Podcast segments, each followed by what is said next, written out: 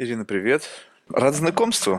Да, здрасте, взаимно. Мы, мы на вы, на ты. Я просто всегда как-то так впрыгиваю, потому что, я не знаю, мне как-то иногда бывает странно разговаривать с людьми на вы, потому что уже столько лет как бы, ну просто отвык. Как удобнее. Мне, в принципе, я себя настрою.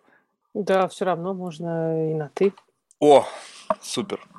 Ну, я насколько понимаю, ты себя можешь охарактеризовать как популяризатор науки.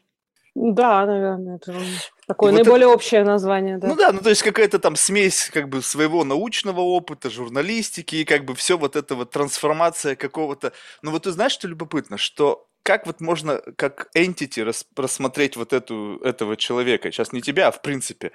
Это значит, вот есть какие-то э, ученые, грубо говоря, которые говорят на непонятном всем языке. Ну, скажем так, там, особенно что касается биологии, там вообще просто с ума зайти.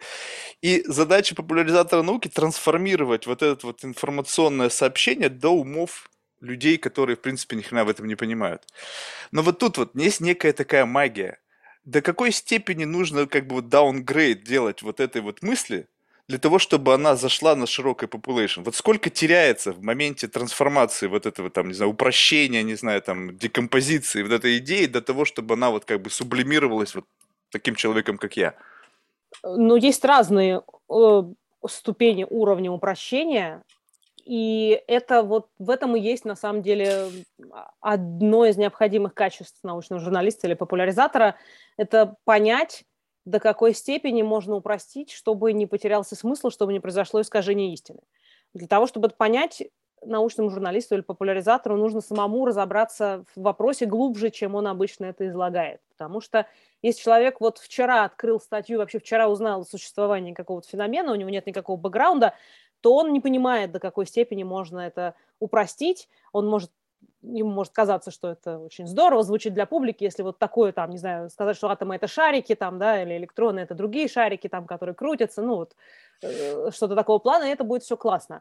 А при этом специалисты морщатся, потому что понимают, что это уже некорректный уровень. И вот это и есть мастерство популяризатора. Э, понять, для какой аудитории, до какой степени можно упростить тему и при этом все-таки не перейти эту грань, когда ты уже начинаешь искажать э, реально существующие факты. То есть это сложно объяснить словами. Вот это, это, конечно, ремесло, но оно такое немножко, да, так нескромно можно сказать, это, даже нет, наверное, все-таки это не искусство, это просто навык, который приходит с годами и с накоплением бэкграунда. Навык понимания, как, как можно упрощать, как можно, какие метафоры придумывать и так далее. И в этом, на самом деле, есть отличие успешных, классных популяризаторов – от тех, кто этим там какое-то время позанимается, а потом бросит. Вот это умение найти этот правильный тон и не исказить истину, и при этом донести эту мысль понятно и интересно. Слушай, а почему, вот не знаю, это сейчас очень много будет о моих тараканах, потому что, ну, как-то у меня было несколько в жизни эпизодов общения с популяризаторами науки, и как бы разные есть люди, и вот как-то вот от большей части людей исходил месседж такого, что как бы, знаешь, представь себе, что есть ученые, которые посвятили свою жизнь, там, не знаю, тем или иным там, процессам, связанным там изучение каких-то там сложных, сложных материй.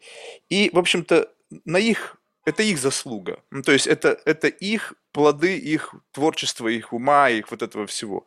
И тут пришли популяризаторы науки как некая нужная entity, вот в силу того, что много информации, сложно разобраться, ну, вряд ли кто будет там Natural Science читать там журналы там, или какие-то статьи там 100-страничные там, или 200-страничные, которые вообще написаны совершенно непонятно, то есть просто голов, мозги закипают. И как, бы, как будто бы вот нужно, то есть был как будто бы некий определенный спрос на вот людей, которые будут вот неким как бы посередине между э, таким сложным языком научным и вот как раз-таки более-менее такой поп поп-культурным языком. Вот, и но в тот самый момент за счет вот этого спроса эти люди стали, ну, как бы некими звездами. Ну, то есть, как бы, понимаешь, что выполняя функцию как бы служителя народа, они стали как бы вести себя так, как будто бы на самом деле это их заслуга, то, что вот так наука ну, то есть вот какой-то такой странный флейвор исходит от многих из них, что как бы, ну вот сейчас я тебе расскажу, как там все устроено. То есть вот как не попасть вот в эту вот ловушку и как бы оставаться при этом человеком, как бы, который служитель народа. То есть я не пытаюсь капитализироваться за счет того, что у меня есть просто инструментарий необходимый для как бы работы с этой информацией, а вот именно как бы быть человечным. Ну, то есть, как бы, я ведь для тебя это делаю. То есть, я пытаюсь, как бы, донести месседж до тебя так, как для того, чтобы ты понял, чтобы ты стал более образованным. То есть, ну, чувствуешь немножко разницу? Я, как вот герой этой истории, потому что вот просто мне так повезло здесь оказаться, и я, как служитель для народа, вот чувствуешь, какое-то небольшое отличие между этим есть? Я понимаю, в чем, да, смысл вопроса.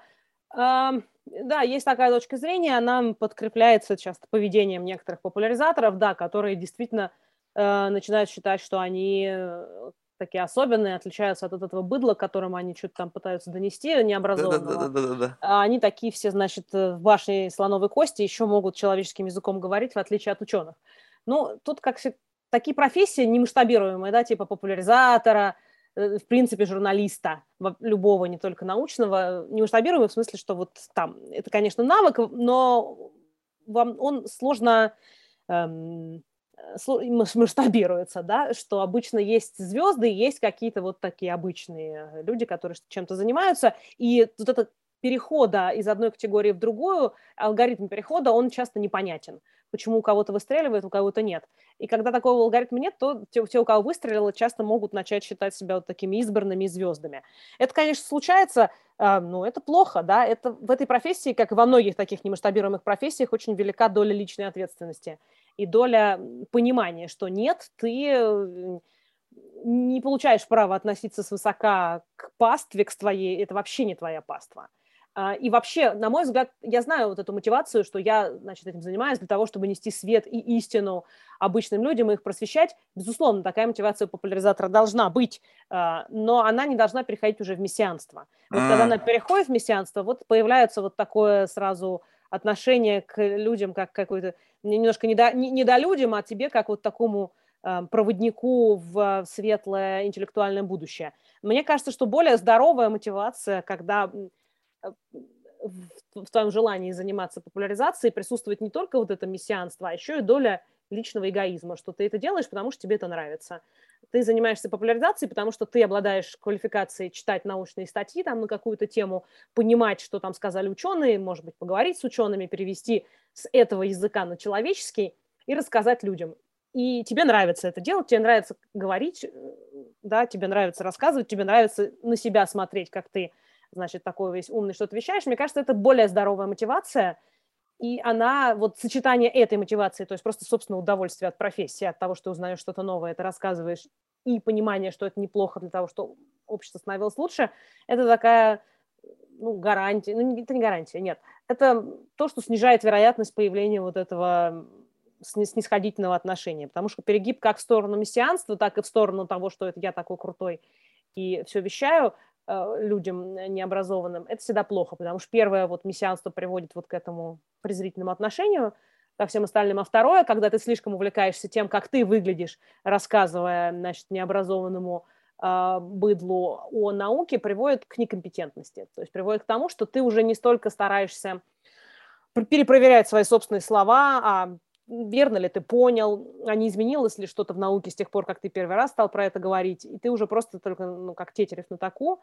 наслаждаешься собственными словами и собственным образом. Вот важно балансировать между этими двумя типами мотивации и по такой вот тоненькой дорожке проходить. Слушай, а как? Вот это же такое, знаешь, на уровне эквилибристики. Вот, то есть, получается, шаг вправо, шаг влево, и все, и ты разбалансировал. То есть, это, мне кажется, знаешь, это как? Вот я всегда смотрю, знаешь, тоже очень специфический взгляд. То есть, смотришь на успешных людей в разных областях. Не принципиально сейчас можно как бы просто взять, просто успешный в принципе.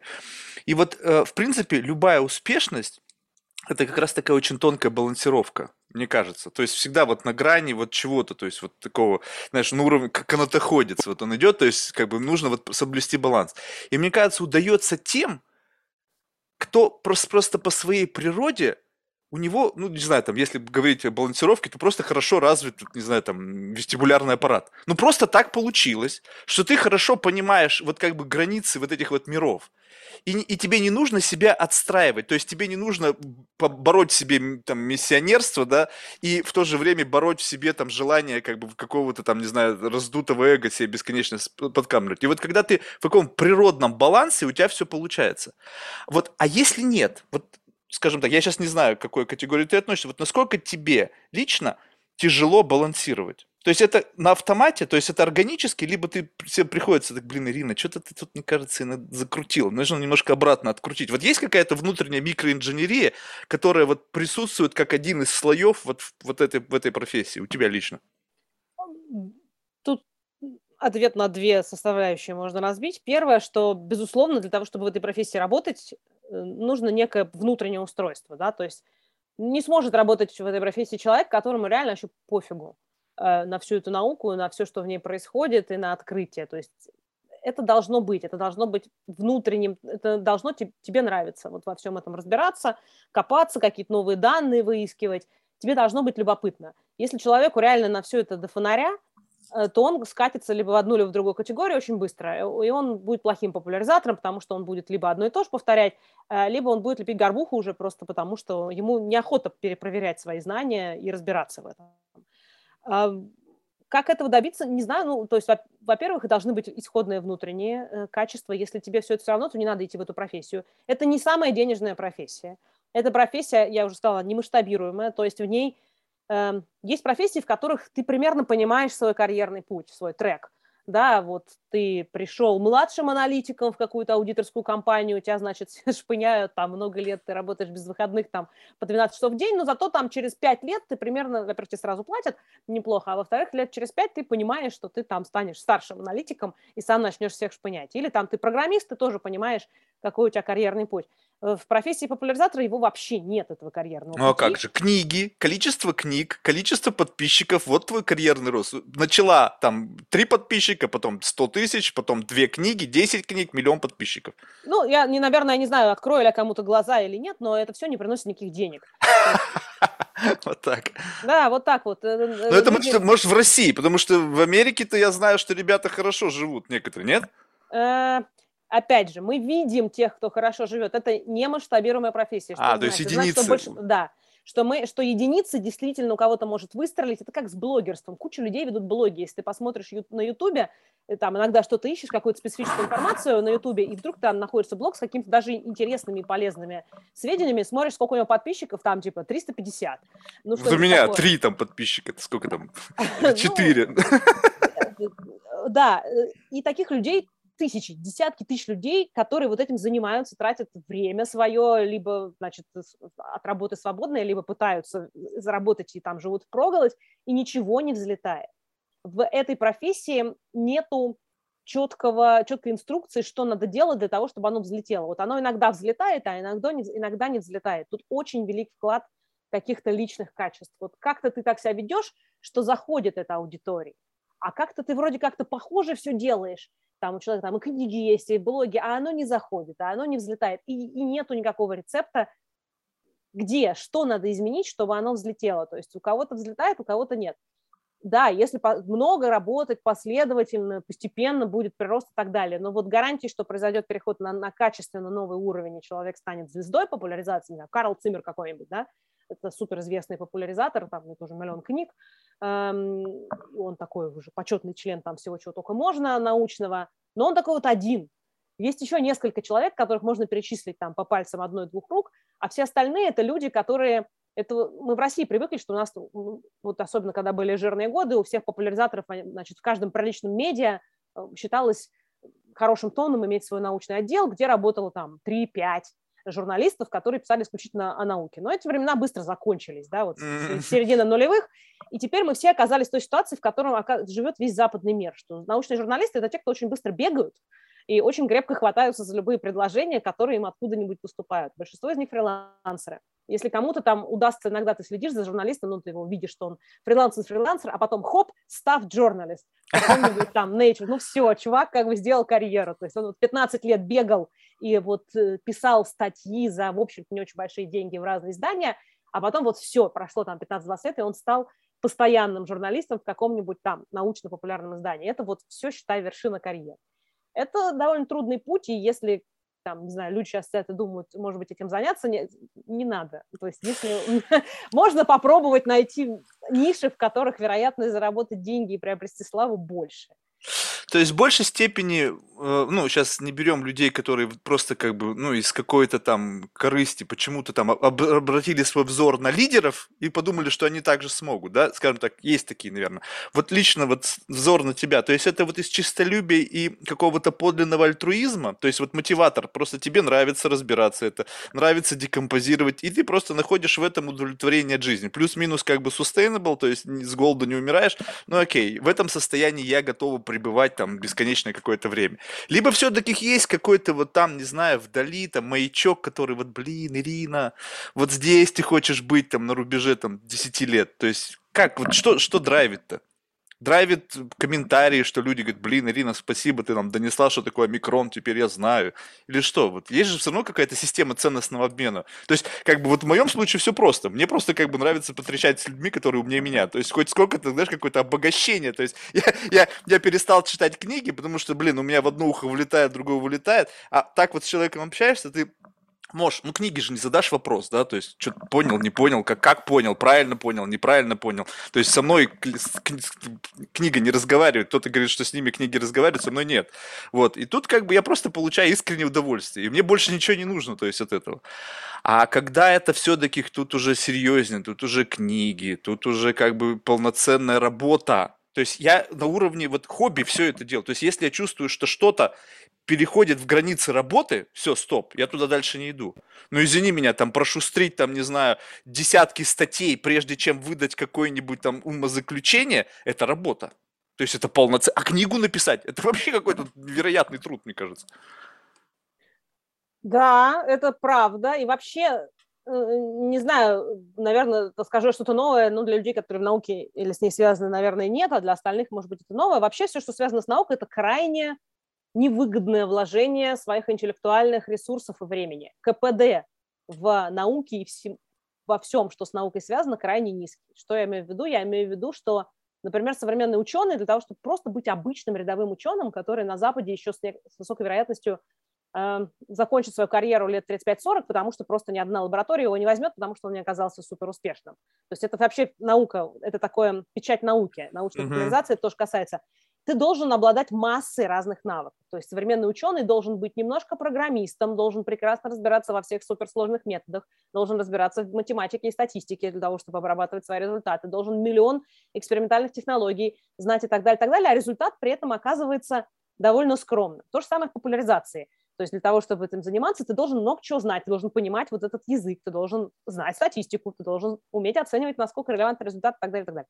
То есть это огромное количество труда, а результат, как я говорила, часто оказывается нулевой или близкий к нулевому, поэтому, не знаю, в моем случае я это делаю просто, ну, потому что не повезло мне э, родиться, с, например, с талантами к бизнесу. Mm. Да? Есть люди, предприниматели. Это, кстати, про это, может, я когда-нибудь запишу видео, что есть такой склад ума, который позволяет людям быть предпринимателями. У них там определенное сочетание такой авантюрности, импульсивности, с одной стороны, а с другой стороны, умение работать, ну, то есть силы воли, умение добиваться, работать, э, такой, в общем, определенный склад мозгов, которые вот могут там из ничего сделать э, бизнес-проект. У меня нет никаких таких качеств. Вот я ничего больше на самом деле не умею, кроме как читать статьи, понимать, что написано вот этим сложным языком и переводить это на простой язык. Поэтому, к сожалению, тут я могу сказать, что я этим занимаюсь скорее потому, что я больше ничего не умею. Да, мне это приносит удовольствие, это правда.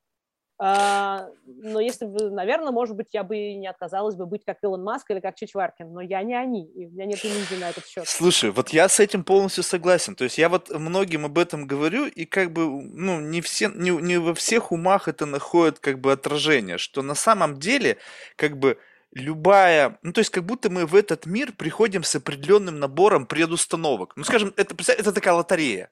Скажем так, вот есть какой-то набор установок, какой-то гигантский, там вот надо открыжить. Но это всегда лотерея, и количество открыженных пунктов, оно вот как-то генетический сюрприз. Джик! И вот набор этих крыжиков ты пришла, а они соответствуют профессии предприниматель, ты пришла вот какой-то буквоед, у тебя открыжено вот внимание, там, скрупулезность, усидчивость, ты можешь быть хорошим адвокатом, потому что тоже много читать надо. Ну, то есть, как бы, в зависимости от того, что у тебя там открыжено, как-то природа, это как бы, как будто бы проецирует некий вектор на то, кем ты будешь. Вопрос в другом. Вот а, кому-то это открывается, ну, то есть я как бы раз и ощутил себя вот в этой эпостаси. Ну, то есть как бы, что я могу себя применить вот здесь вот. А вот представь себе, вот мне вот почему очень как бы жалостно за свою жизнь, потому что я до сих пор не понимаю. Ну, то есть как бы вот я пытаюсь смотреть на эти крыжики, где они? И такое ощущение, что вообще ни один не открыжен. Ну, то есть как бы вообще абсолютный как бы вот паразит. Человек, пришедший в этот мир, зачем? И как ты глубоко в себя не смотришь, думаешь, блин, да нафига? Ну, то есть как? Как в это разобраться? Вот у тебя как пришло осознание того, что вот у тебя есть вот этот вот навык, способный вот заниматься тем, что ты сейчас занимаешься. То есть это как? Ты просто методом проб и ошибок это пробовал, это пробовал. Либо изначально была какая-то тяга к чему-то, которая тебя привела вот на этот путь. А, ну, в моем случае это, то есть, если задним числом смотреть э, на то, что происходило, то становится понятно, что если бы повнимательнее, тогда можно было бы смотреть, можно было бы все понять гораздо раньше. Так это происходило довольно случайно. Э, я закончила университет, там, с красным дипломом, все красота, работала в науке, в лаборатории уже, потом уехала там в Португалию делать PhD. Но у меня еще где-то на районе третьего курса стали закрадываться сомнения в том, что я хочу заниматься, хочу ли я заниматься наукой, что мне нравится наука, мне люблю читать про это, но вот именно заниматься этим, там, эксперименты делать и так далее, вот так, кайфа, драйва, э, такого, который вот должен был бы быть, да, там, понедельник начинается суббота, читаешь, да, и вот как люди там кайфуют от этого, этого не происходит. И в какой-то момент стало понятно, что, наверное, это что-то не то, потому что всю жизнь заниматься тем, от тебя не, не штырит, это как-то тогда, тем более по молодости, казалось, что это неправильно, и надо что-то искать. И там случайным образом, на самом деле, возникла эта история, что надо там, когда мы вернули из Португалии в Россию обратно, что надо зарабатывать деньги, и случайно я вспомнила, что когда-то там в школе занимала какие-то призовые места на литературных олимпиадах, но меня это вообще тогда не волновало, меня волновало там математику прогулять, на эту олимпиаду съездить, а не то, что я там что-то получу. И как-то я подумала, а почему не заняться написанием каких-нибудь текстов, и пришла в журналистику, сначала в обычную, но примерно через неделю стало понятно, что если у меня есть навык разбираться в научных новостях, довольно глупо тратить его просто на обычные новости. И, собственно, так и началась моя карьера научного журналиста. То есть это был метод проб и ошибок. Сейчас я понимаю задним числом, что уже в школе многое указывало на то, что я умею складывать слова в предложения, и другим людям интересно читать эти предложения, да, то есть вот какой-то такой навык у меня был. Но это пришло вот методом проб ошибок. Это что касается меня. Эм, ну и в процессе деятельности стало понятно, что да, мне это нравится, что я люблю этим заниматься, мне вот тот самый кайф – мне приносит, вот тебе, наверное, приносит общение с другими людьми кайф, а мне приносит вот именно ты в чем-то разобрался, такой, вау, типа вот она какая крутая история, хочется поделиться с кем-то а, этой историей. То есть важно поделиться, да, а, тоже, то есть такое, с одной стороны, да, сейчас модно считать себя интровертом, а, но тут вот для научного журналиста важно быть немножко экстравертом, ему должно хотеться делиться, потому что если тебе не хочется, ну ты для себя что-то там узнаешь, а никому не рассказываешь. Теперь по первой части твоего вопроса, по поводу того, как найти вот это слово, какое ты прикольно употребил, э, крыжики. Я ну, понимаю да, его просто, смысл. Ну, есть, как но... Набор опций, ну вот знаешь, это, когда вот как бы ты в приложении там вот открыжить там на какие-то там вот опции, выбрать там, не знаю, там accept all, там вот не, я понимаю смысл, когда, просто да. прикольно звучит слово, э, это, я его никогда не слышала, забавно. Эм, значит, э, как понять, какие у тебя вот эти вот э, крыжики, да? Не, ну можешь свою, свою терминологию использовать, не обязательно мою. Какие-то Скатываться до такого примитивного уровня. Сильные стороны, э, твои пункты, да, вот, вот это сходно с утверждением, которое там на каких-нибудь родительских форумах часто можно видеть, что ой, у каждого ребенка есть свой талант, важно только его найти. Ну вот как биолог я вам могу сказать, это не так. Ни у какого, ни у каждого ребенка, ни у какого, ни у каждого взрослого есть талант. Талант – вообще опция, которая является следствием некого случайного сочетания э, удачного генов, такого, что у какого-то человека в чем-то оказываются способности выше средних. У кого-то оказываются, а у кого-то не оказывается. Идея, что у каждого человека есть свой какая-то своя сильная, своя сильная сторона и свой вот талант, который надо только найти и развить, и тогда станешь миллиардером и Илоном Маском, это иллюзия. У большинства людей ничего Конечно, такого нет. я об Большинство этом людей говорю. находится, вот у нас Гаусс, да, большинство людей в середине гаусианы находится, и, к сожалению, у них нету таких сильных точек. То есть что-то им больше нравится, что-то им меньше нравится, но такого, что, а что их вштыривает прям вот так, что вау, там, ты понимаешь, что это твое, а, у многих просто этого нет. Это просто вот вопрос о том, что э, вот идея это такая, я не знаю, сейчас ты с позиции науки меня поправишь, то представь себе, что у нас у всех есть потенциально вот эти опции.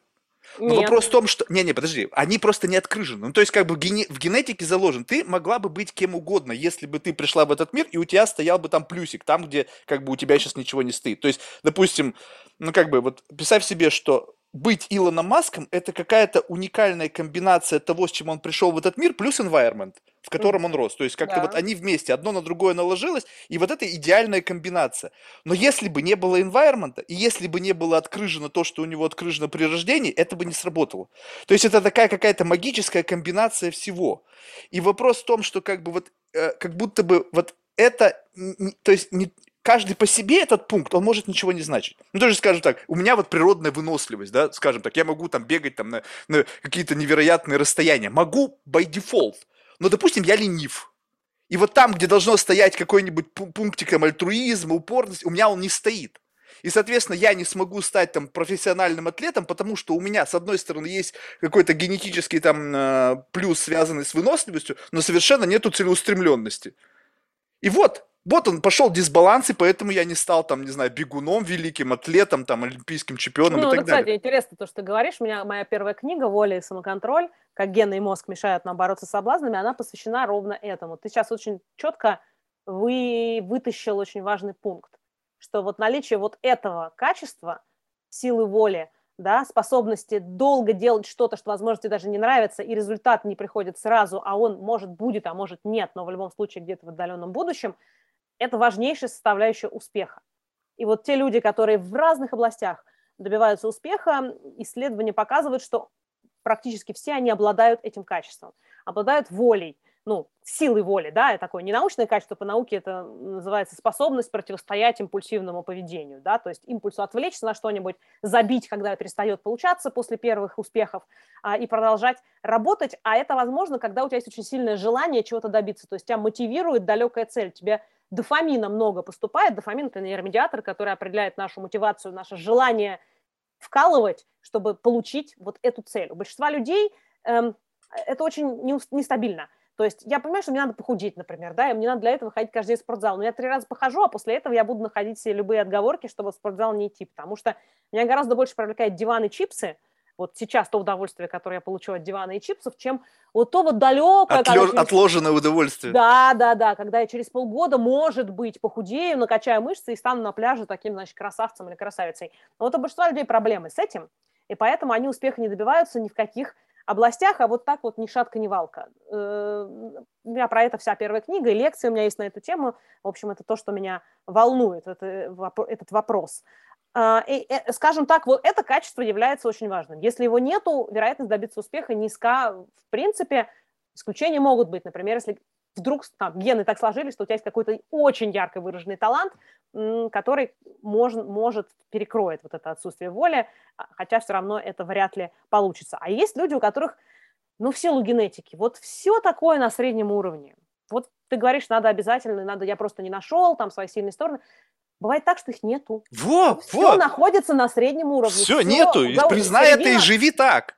Да, э, и это очень важный шаг, как мне кажется, для того, чтобы найти какое-то ком- комфортное состояние с самим собой, не, не искать вот эти какие-то сильные стороны, а признать, что вот, вот я такой, мне вот ничего меня не вштыривает настолько, что я прям хочу этим заниматься, и поэтому я, грубо говоря, найду то, что у меня все-таки какие-то склонности же всегда есть, там больше гуманитарий или больше технарь, найду то, к чему у меня все-таки чуть больше склонностей, и буду планомерно заниматься этим, потому что, в общем, я понимаю, что нет такого какой-то вот э, правильного сочетания генов, что в какой-то области вот у меня настолько выше среднего таланта, что надо обязательно идти сюда. Не у всех людей есть музыкальный слух, да, как бы никто же не переживает особенно по этому поводу, а вот почему-то считается, что обязательно, если музыкального слуха нет, то что-нибудь такое должно быть в другой области. Нет, может этого и не быть. И это важно вот понять про себя, есть это или нет. Да, но понимаешь, что мешает? Вот, допустим, просто вот это же как бы некое признание себя таким, какой ты есть. Ну, то есть ты смотришь на себя, думаешь, ну, вот какой есть, такой есть. Ну, бог с ним. Вот как бы, ну, вот так. Э, У меня, знаешь, у меня такая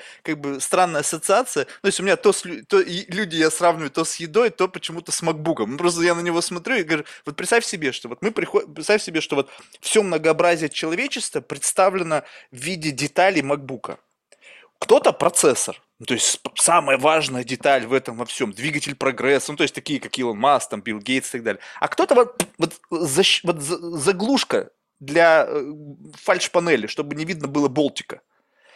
Функционально только чисто декоративная функция. Но проблема, знаешь, в чем? Что сейчас появилось слишком много людей, которые говорят, нифига, ты не заглушка, ты можешь стать процессором. Пройди этот курс и валяй, ты процессор. И понимаешь, и люди живут в полной реально как бы уверенности в том, что они из заглушки фальш-панели могут стать какой-то важной деталью вот этого сложного э, аппарата, да, и как бы им постоянно в это вменяют, что вот мы это можем с тобой сделать, мы чуть-чуть тут подправим, тут подкорректируем, и ты оп, разовьешь себе какие-то... И люди в это ведутся.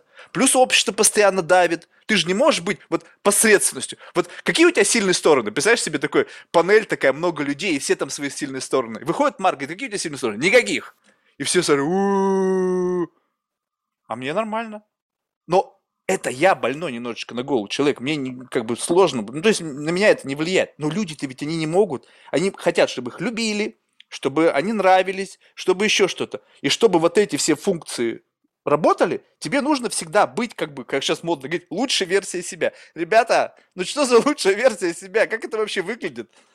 О чем вообще разговор? Что значит лучшая версия себя? Я что-то не могу себе представить. Ну, смотри, во-первых, аналогия с MacBook хромает изначально, потому что предполагает, что все люди и вообще человечество в целом и наша жизнь как-то вот для нас непостижимым образом, образом складываются в некую логичную завершенную историю, что у всего есть цель и смысл. Э, это иллюзия. Э, нет никакой цели и смысла. Давайте посмотрим на живую природу. Есть просто эволюция, есть а, живые существа, которые развились под влиянием эволюционных законов. И вообще говоря, там глобально цель эволюции. Эволюции нет цели, но она вот развивается, потому что гены продвигают себя в череде поколений. Какие гены успешнее себя продвинули, э, те и размножились дальше. А те, которые не смогли приспособиться к среде, те вымерли и дальше не продвигаются. Никакой, никакого макбука, э, вселенского макбука Э, мирового макбука Нет, не ну ты должна эту метафору использовать как бы очень упрощенно, то есть там нету Нет, привязки к тому, что я пытаюсь эволюцию уложить в MacBook. Нет, просто как бы, чтобы продемонстрировать, что некоторые люди просто пришли в этот мир не зачем, просто так. Нет, ну Прожрать, ты, поесть, ты, ты говоришь оставить. некоторые люди, не некоторые все люди не пришли в этот мир ни зачем. Я атеист, естественно, э, смотрю, наблюдаю за эволюцией, живой природой. Никакой цели прихода в мир ни у кого нету. Люди так же, как курочки рождаются, или зайчики рождаются, или птички небесные, э, рождаются, приходят в мир, значит, э, оставляют потомство или съедаются лисичками, и следующее поколение птичек как-то живут и борются за существование. За существование. Вот так устроена живая природа – нет никакой высшей цели. Вот цели, все эти смыслы, морали, это придумывает наш разум, то, что нас отвлека... отличает от всех других живых существ на планете. И мы себе э, массу полезного придумали, макбуки те же самые, а и массу бесполезного, то, что отвлекает э, вот эти всякие смыслы. Люди, это нормально. Наш мозг так устроен, нам очень некомфортно, когда мы не понимаем, как устроена та среда, в которой мы находимся. Поэтому наш мозг обладает способностью эм, лепи, слеп, слепливать закономерности из случайных mm-hmm. событий, которые поступают к нам извне. Иногда это работает, мы действительно так мы понимаем закономерности мира, что там солнце утром всходит, становится светло, оно потом поднимается, значит, на середину э, небосклона, там, в зависимости от сезона, на разную высоту, потом опускается, наступает ночь, я вот понимаю, что если тени удлинились, значит, скоро стемнеет и выйдут хищники, да, некоторые закономерности вполне мы правильно отсекаем. А некоторые закономерности мы себе придумываем. Например, если я принесу в жертву девственницу на горе, то следующий год будет урожайным. Эта закономерность ложная, как мы понимаем, но многие там сотни тысячи лет примерно подобные закономерности управляли жизнью человеческого общества. Вот сейчас э, следующая закономерность, которая у нас вот там мы себе придумали, это что вот есть некая цель прихода, и вот просто ее надо найти. Не, а цель, цель ретроспективная. То есть ты смотришь на жизнь человека, и потом, когда ты видишь, что в истории, история насчитывает несколько там тысяч, может быть, десятков, сотен тысяч людей, которые как-то отметились вот за эту историю, то ты понимаешь, что не связывая их приход как бы в точке ноль, а в точке уже 100, когда они уже ушли, то ты можешь просто сказать, что вот этот человек побывал на, не напрасно на, на, на планете, а ведь есть 99%, которые пришли и не оставили после себя ничего. То есть ретроспективно их приход был абсолютно бесполезен. То есть не было бы их, ничего бы не изменилось. Нет, ну в каком смысле бесполезно? Вот, вот я опять подчеркиваю, что тут исходно неправильная сама исходная базовая предпосылка, что есть некая польза прихода кого-то человека в мир. Нет никакой пользы. Люди, представь, что ты зайчик, угу. или птичка, или ежик. Нет, Нет никакого прихода. Впоследствии, впоследствии пользы. Ну вот, допустим, зуб. Чувак вот изобрел упадет... зуб, и он как бы нам принес пользу. Ну, кому нам, а завтра упадет метеорит на планету, и не останется никаких людей, а выживут одни какие-то мелкие млекопитающие. Э, или вот это пытаться думать в терминах глобальной пользы там, для человечества, что я там сделал э, и так далее, мне кажется, э, это плохо, это приводит к депрессиям, когнитивному диссонансу, к унынию и к отсутствию мотивации. Ты должен понимать, что вот ты, ты такой, какой вот получился, это те гены от папы и мамы, как, которые тебе досталось, и та норма реакции, которая у тебя есть, она тоже о многом определяется генетически, насколько ты можешь преодолевать себя. Но насколько ты почти всегда можешь, за исключением там каких-то э, уже случаев которые требуют медикаментозного вмешательства, например, там, синдром дефицита внимания гиперактивности или еще более серьезные состояния, когда человек совсем никак не может преодолевать себя, он на, на месте не может усидеть в силу того, что у него нейромедиаторы не совсем правильно работают. Вот у тебя есть те нейромедиаторы, которые тебе достались, та структура мозга, которая у тебя есть, и вот, исходя из этого, не думая ни о какой пользе, там, глобально, ты там, э, человечество, это очень нескромно немножечко, да, думать, какую пользу человечеству ты принесешь, такую же, как Илон Маск или там Брэд Питт или не такую же. Э, немножко надо умерить свои аппетиты и понять, что никакой такой глобальной пользы нет. Надо подумать прежде всего о себе и о том, чтобы оставаться там в рамках этого общества моральным человеком, не нарушать его нормы и при этом как-то обеспечить себе максимальный комфорт и максимальное э, интересное существование. По-моему, если так рассуждать, а не думать о том, станешь ты процессором или останешься заглушкой, то гораздо как-то проще чего-то добиваться, когда ты понимаешь реальные горизонты, свои горизонты и не думаешь о том, что ты будешь э, в глобальном макбуке какую функцию занимать. Нет никакого глобального макбука. Есть возможность прожить жизнь, один раз она у тебя есть. И если будешь тратить время на заморочки вот такого плана, то не очень у тебя это все будет, а второго шанса нет. Да, ну тогда мне объясни. Вот, и, окей, скажем так, мне это с этим просто как раз-таки.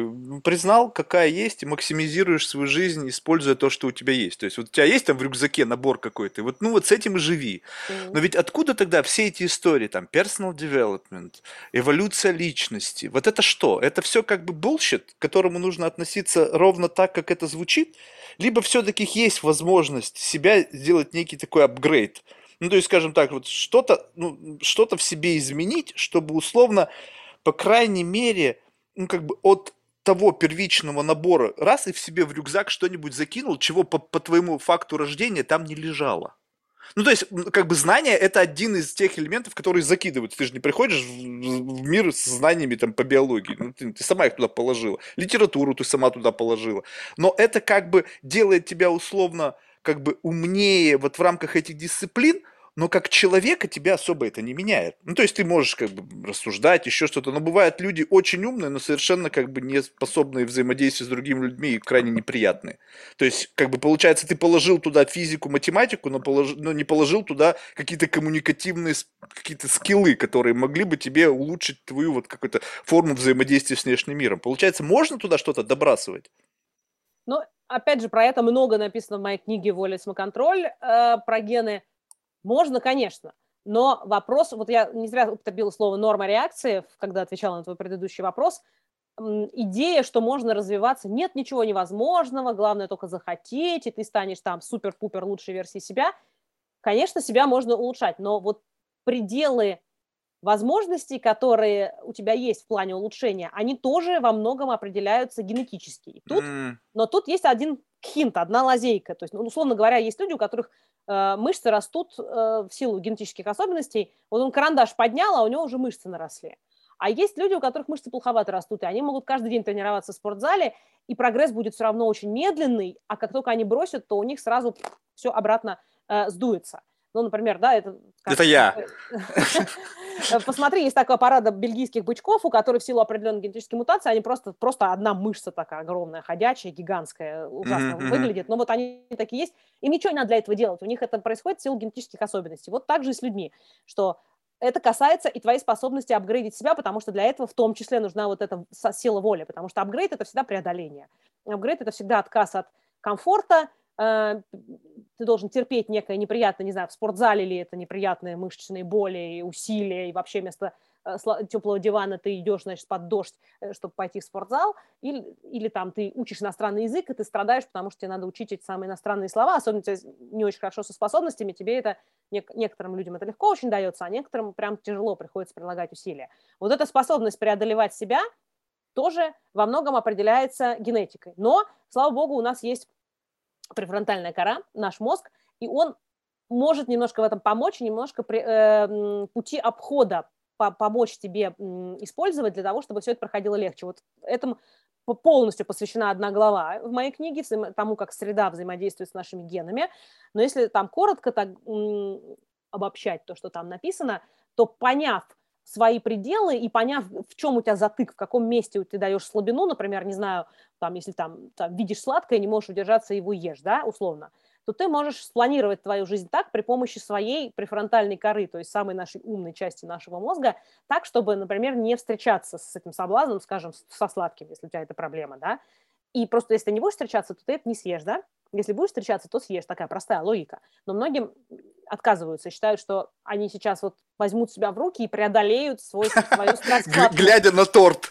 Глядя на торт, да, он глядит на него, и вот ты его не съешь. Нет, важно понять, что твоя способность сопротивляться торту заложена в генах. Если у тебя с этим есть проблемы, то у тебя так себе с этими способностями. И поэтому важно это понять и не нарываться на те места, где у тебя проседают твои способности. Спланировать свою жизнь так, чтобы обходить вот эти острые места. У меня вся последняя глава моей книги посвящена вот этим трюкам. Как свою жизнь построить так, чтобы, если ваша проблема – это слабая сила воли, обходить эти места и добиваться большего, чем э, вы добивались раньше, потому что раньше вы думали, что вот сейчас ты зажмуришься, мантру какую-то перед зеркалом скажешь и станешь волевым чуваком, и все преодолеешь. Важно понять, вот ты родился, вот я родилась блондинкой, да, с зелеными глазами. Это не поменять. Нельзя, я могу Сейчас роговицу волосы. пересаживают вроде. Да, роговицу, ну, такая, да, понятно. Но глобально у меня всегда а, будут там зеленые глаза и блондинистые волосы. Я могу, конечно, красить, но а, корни все равно, знаешь, почему все э, блондинки красят корни в черный цвет. Э, вот только у меня наоборот будет, да, если я буду в брюнетку краситься. Это такое оно у меня есть. И зная это, и зная, какие трюки можно использовать, чтобы эти, предположим, это слабое место, да, обойти, ты можешь добиваться большего. Поэтому, да, можно себя апгрейдить, но надо это делать по-умному, а не в тупую, а не долбиться лбом в то место, где у тебя в силу генетических особенностей стена, стену надо обходить а не в нее долбиться. Слушай, ты попала прямо немножечко как бы интуитивно в точку. У меня вот с сахаром вообще жуткая беда. Но вот ты знаешь, э, что интересно? Вот э, я сейчас как бы вопрос абсолютно, знаешь, вот такого наивного чувака. Вот, знаешь, как раз такого быдла от науки. Знаешь, вот э, объясни мне. И вот как бы вот откуда-то в моей голове, то есть нужно правильно понимать, откуда это взялось, непонятно. Но такое ощущение, что сахар это как будто некое, ну то есть согласись, это может сейчас вообще звучит как смешное клише, некое топливо для мозгов. Я не знаю, я, я себе внушил, либо так оно есть. Но вот я, допустим, у меня мозг, видимо, в силу как бы, природного недостатка там серого вещества, он очень ленивый и очень тяжелый. И поэтому мне нужно постоянно себя с чем-то стимулировать. То есть там постоянно какие... Я на стимуляторах всегда. Не знаю, не кофе, так энергетик, не энергетик, да колеса какие-нибудь. Ну, то есть постоянно что-то, чтобы у меня... Я прям чувствую, когда вот я из состояния желе, превращает в состояние, когда вот как будто бы даже как бы некий такой даже звон, когда все такое четко и ясно. Вот это состояние я обожаю. Но и в силу того, что я бывает так, что просто себя ограничиваю сахаром, я чувствую, что мне чего-то не хватает. И вот как заменить чем-то другим топливо для мозгов? Если это действительно топливо, может быть, это моя иллюзия, я просто так себя натренировал, что я как бы как будто бы заложник вот какой-то субстанции, там углеводов, да, в чистом виде, и мне они постоянно нужны, не потому, что это топливо, а потому, что я просто заложник, это какой-то наркоман. Нет, ну сахар, безусловно, топливо для мозгов, глюкоза, да, мозг наш питается глюкозой. Другой вопрос, что... Ну, же, а, говорят, говорят, кетоны можно и заменить. Нет, но все равно глобально, все равно все приходит потом там э, к глюкозе. Вопрос, каким, с какого источника ты ее получаешь. Ее можно получить, съев шоколадку или кусок сахара, а можно съесть гречку и тогда у тебя там, условно, тоже количество глюкозы поступит, просто она будет дольше. Медленно, не вштыривает. Медленно, да, медленно будет выделяться а, и будет на постоянном уровне. А с сахаром у тебя будет быстро, сначала всплеск, потом у тебя будет всплеск за э, всплеском глюкозы в крови, всплеск инсулина в крови, глюкоза быстро утилизуется, и у тебя наступает после этого апатия, тупка, и тебе нужно снова чем-то с тебя стимулировать.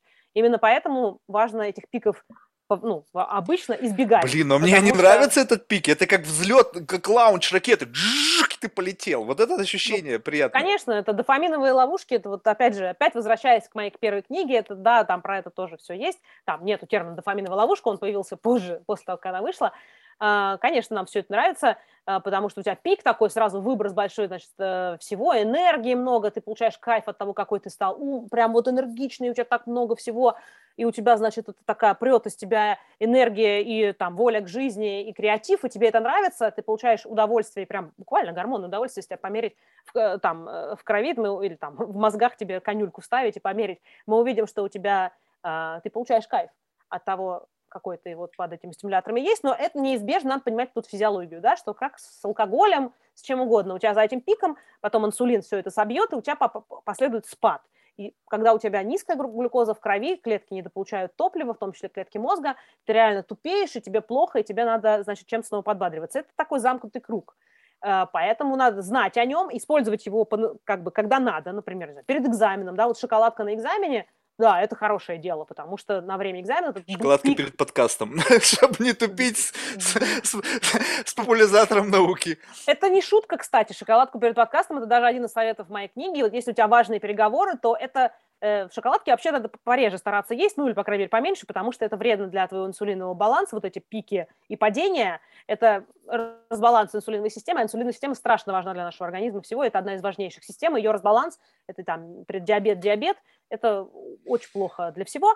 Но если вот у тебя, да, важные переговоры, а, какая-то важная история, ты не должен быть голодным, а, и можно себе позволить вот этот пик на кратковременный, он продлится не, там, некоторое время, несколько десятков минут, там, может быть, час, ну, час вряд ли, на самом деле, скорее всего, меньше, себе, да, себя стимулировать так можно, но постоянно этим заниматься не стоит, потому что это к разбалансу системы приводит. Однако можно, зная, как устроена наша физиология, помочь себе потому что тебе нужны пики, видимо, потому что базовый уровень низкий, да, старт с низкой базы. Mm-hmm. Можно попытаться поднять эту базу, а, сделать так, чтобы в обычное время без стимулов э, ты функционировал лучше. Есть ну, масса способов, но они ужасно скучные. Все это не любят, все любят стимуляторы, потому что, ну а что, раз закинулся, шоколадку съел или... Не, там, я все пробую, мне ничего не скучно. У меня Нет. нету ску- гена скуки. Я могу такую не, не, совершенно бесполезную работу делать часами.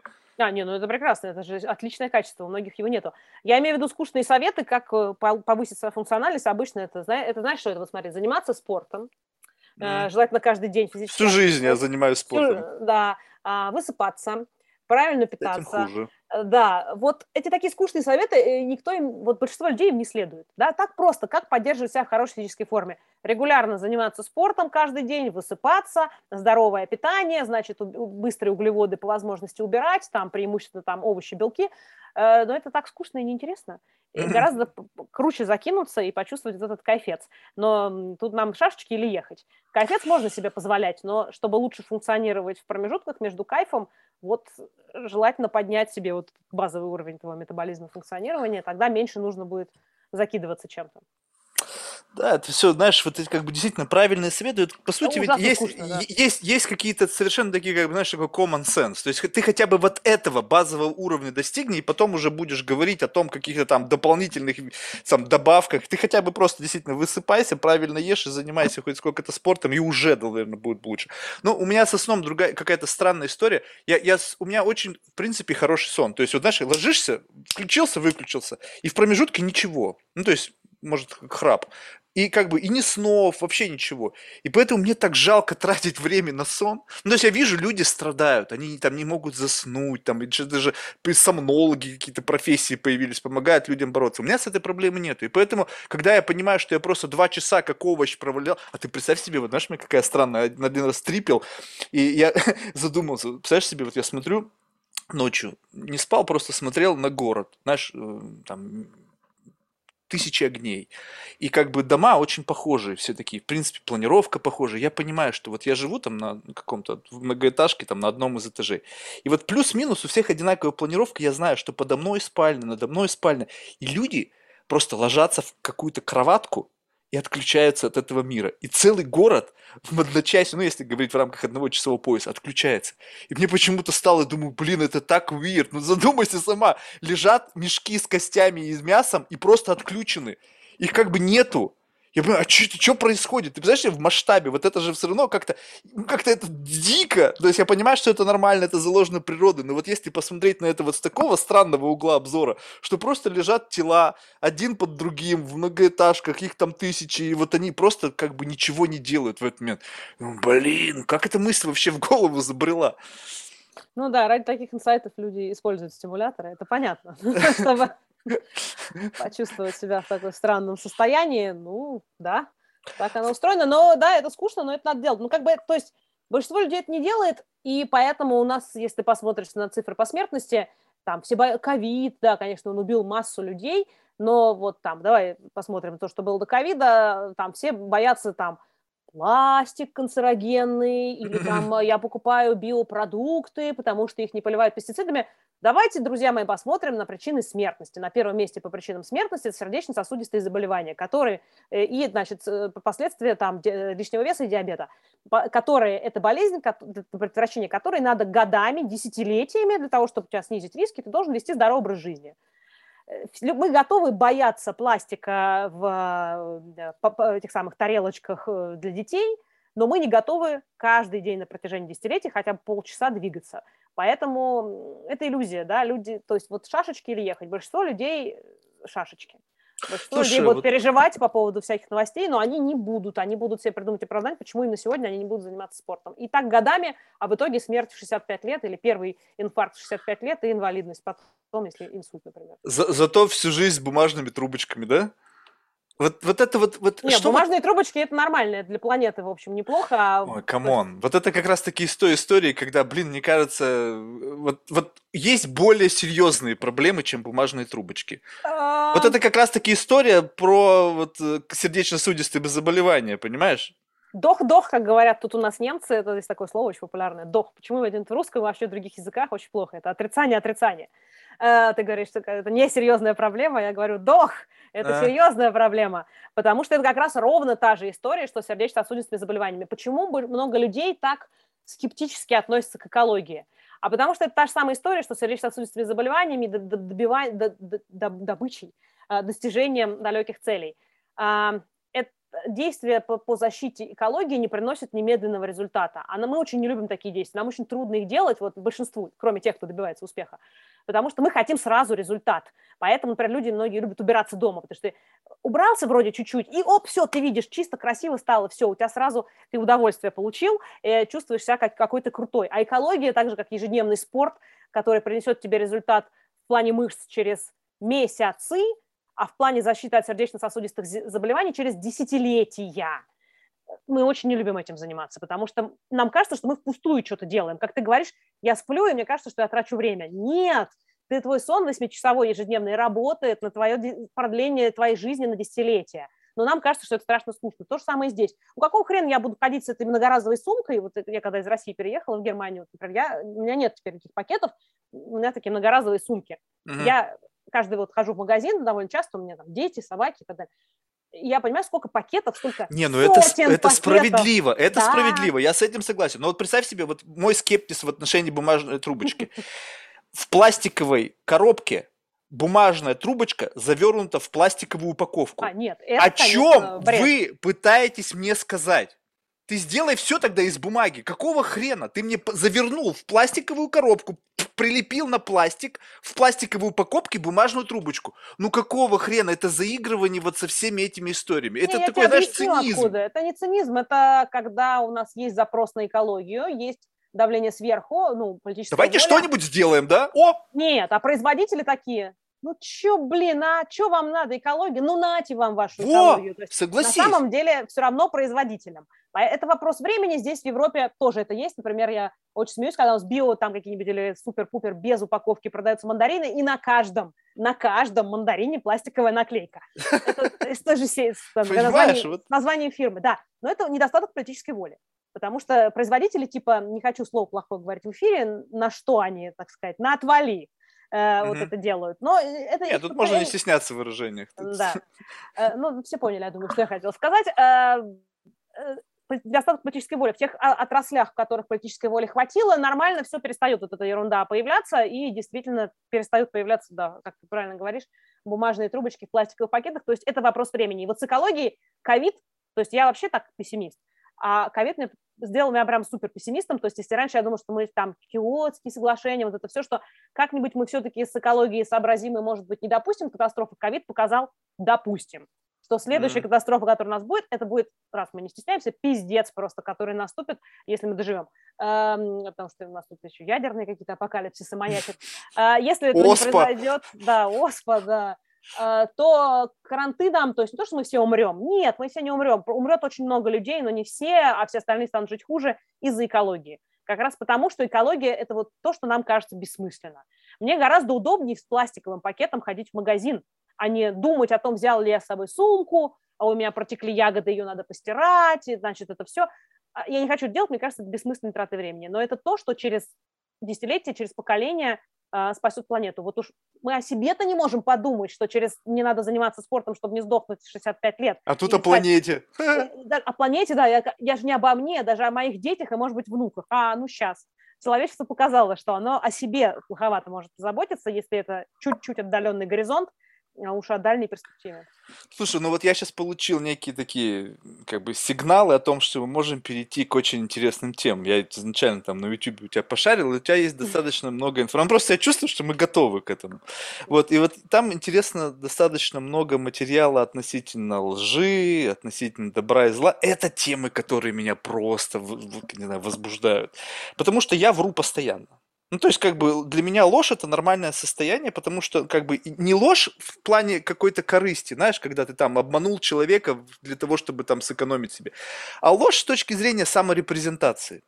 Ну, то есть, как бы, я внутри себя, ну, не очень хороший человек, и поэтому, чтобы быть, явить миру лучшую личину, я вру. Ну, то есть, как бы, в принципе, как бы, такое вполне себе откровенная беседа, да? И вот это интересно. То есть, вот что это? Вот, вот природа лжи, не вот такой клинической лжи, когда есть просто клинические лжецы. Вот у меня было несколько друзей, но вот он, он просто милый клинический лгун. Он просто врал постоянно, и как бы даже, как бы, знаешь, такой заст, как бы застенчивый воришка был один такой персонаж, а он такой застенчивый лжец. И он как бы даже не обламывался в конечном итоге, что его ловили на этом. Я думал, блин, какого хрена? То есть, как бы, когда это вообще не имеет никакого смысла. Возможно, для него это имело смысл, конечно, там, его это маленькая ложь, но вот лично для себя. Я смотрю и так вот на себя и говорю, так, окей, Марк, ты врешь. То есть общаясь с человеком, я сходу могу сказать, вот представь себе такой дисклаймер. Окей, Ирина, привет, я как бы пизжу постоянно. Вот, вот такой дисклаймер, еще до того момента нашего знакомства, вот какой на тебя произведет впечатление? Вот я честный в этом человек отношении, либо я лучше бы молчал и держал язык за зубами. Вот, вот и тут наступает противоречие, с которым я до сих пор не могу разобраться. То есть сказать правду в отношении того, что ты говоришь неправду, это что? Это я честный человек, либо, либо нет? Ну, такие задачки из журнала «Квантик», э, да, что в городе живут одни лжецы, ты встречаешься с жителем города, он говорит тебе, э, я говорю, про, я, я лжец, а может ли такое быть? Эм, э, смотри, то, что ты говоришь, очень а, вполне объяснимо. Да, мы, люди все врут, но врут в разной степени. Есть патологические лжецы, то вот ты говоришь, твои знакомые, да, это известная история в науке, их изучают, потому что смотрят, как работает мозг при таком типе лжи, и сравнивают с людьми, которые лжут, э, лжут, лгут эм, ради корысти, да, ну, то есть сейчас мы разберемся, потому что патологическая ложь – это так называемая некондиционная, то есть не, обусловленная ничем ложь, то есть он лжет, даже когда это не приносит им никаких явных плюшек, э, по крайней мере, мы не понимаем, что за плюшки, и даже часто себе во вред. Э, это так немножко патологическое устройство мозга, вот ему нравятся эти истории придумывать, то есть, видимо, он придум, получает удовольствие от вот этих историй, от образа себя в этих историях и так далее. А большинство людей, которые лгут, во-первых, значит, раньше думали, что все лгут, да, everybody lies. Это, конечно, так, как говорил доктор Хаус, но так да не так. Э, исследования показывают, что все лгут э, все, но большая часть лжи приходится на очень маленький процент людей, там, по-моему, меньше 10%. Это люди, которые лгут, э, врут гораздо чаще остальных. И, э, естественно, это заметили, ложь изучается довольно активно, она важна для экономики, потому что ложь и нечестное, ложь и нечестное поведение, они очень связаны э, в экономике, э, приводит к, там, к огромным потерям, когда люди говорят, что они болеют, там берут больничные, на самом деле едут на Кипр, понятно. Э, и, ну, естественно, в кримин... криминалистике, потому что надо понять, как выяснить, лжет преступник, ну, или подозреваемый, или говорит правду. И чего выяснили? Что вот эти, во-первых, лгут не все, э, некоторые, ну, все лгут так иногда, а некоторые лгут постоянно. И во всех случаях это ложь обусловленная, то есть мы хотим получить плюшки для себя, и обычно эта ложь, вот, и ты говоришь, я вот не знаю, говорить, что я лгу или нет, и это очень забавно, потому что э, даже те, кто лгут, пытаются при этом а, обычно лгать не настолько, чтобы потерять в своих глазах свой образ, в принципе, неплохого человека. Я не боюсь этого совершенно. Э, вот, да, у нас разные, разные границы того, чего можно сделать, чтобы остаться в своих глазах хорошим человеком. То есть даже патологические лжецы и мерзавцы, которые как бы там совершают преступления, если с ними поговорить и разобраться, они как-то это себе рационализируют. Вот люди, которые делают зло такое очевидное, им не нужна рационализация, это уже люди с психопатологическими особенностями личности, это отдельная категория людей, вот они как раз относятся к тем, кто лгут очень часто, у них нет никаких угрызений совести на этот счет, у них вообще с моральным, с оценкой морали имеются проблемы в силу того, что эмпатия снижена, это, опять же, особенности работы личности. То есть мы, для нас мораль важна во многом, потому что моральные события вызывают у нас очень сильный негативный отклик. Нам очень неприятно, э, мы прямо зеркальные нейроны наши работают, нам физически неприятно это ощущать, мы не хотим вот это делать, у нас там вот это чувство вины потом наступает, стыда, а у них не наступает э, в силу особенностей личности, да, психо уже патологические личности. Но есть люди, которые вполне с моралью как бы они понимают, но у них снижены вот эти вот моральные всякие оценки. Вот эти люди часто э, лгут, но они даже они пытаются сохранять то есть для них им кажется, что если они немножко вот тут соврут, ничего плохого не будет, зато они получат явные выгоды. Вторая категория, второе качество лжецов – это повышенная чувствительность к удовольствию. Например, когда там в разных играх, которые ученые э, ну, моделируют, там можно соврать, нанести некоторый вред другим участникам, но зато получить какие-то финансовые плюшки.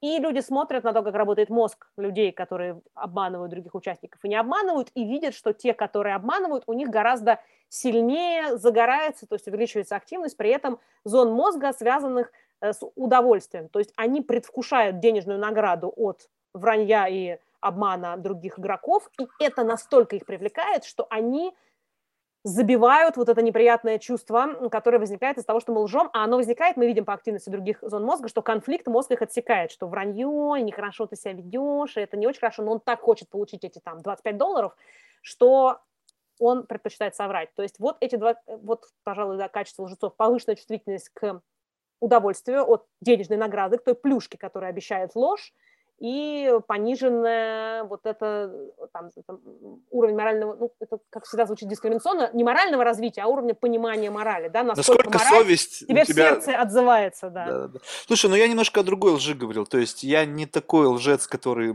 соврет ради того, чтобы поехать на Кипр, сказав, что на больничном, я лжи другого рода, понимаешь, такого для меня более специфического. Начну с простого примера, здесь как бы, ну, за руку поймать можно любого.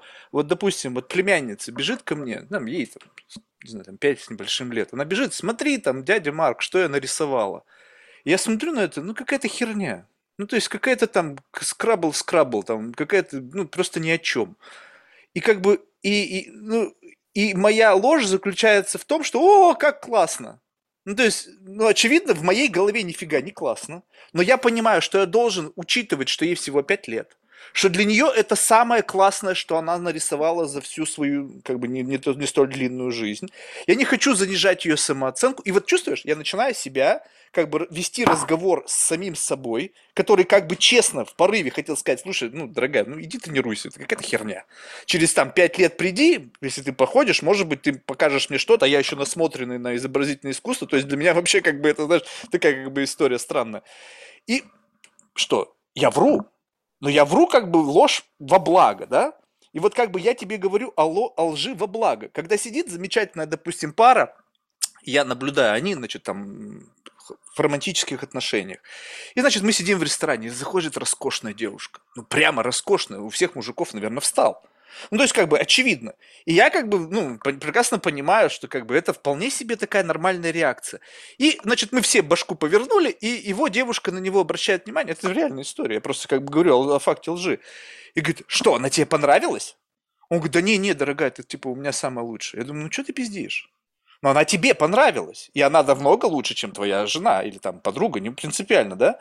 Ну, то есть, вот понимаешь, но вот это тоже ложь, но мы не хотим обидеть близких, и как бы тоже врем. Вот это же не то же самое, что я обманул своего босса и поехал на Кипр. Это другая ро- роль лжи. И вот мне вот эта ложь интересна. Потому что здесь я как бы контрадикт с самим собой. То есть я хочу сказать так, как оно есть. Потому что внутри меня вот так оно зудит. Ты красивая, ты, ты не знаю, там, ты мне нравишься, но эта девушка нравится мне больше. Я не имею права себе такое позволить сказать, но хочется. Недавно у меня было свидание с девушкой, которая сказала, что она эльф. И я два часа времени общался с эльфом, но я хотел сказать, ну что ты, очнись, какой нахер эльф?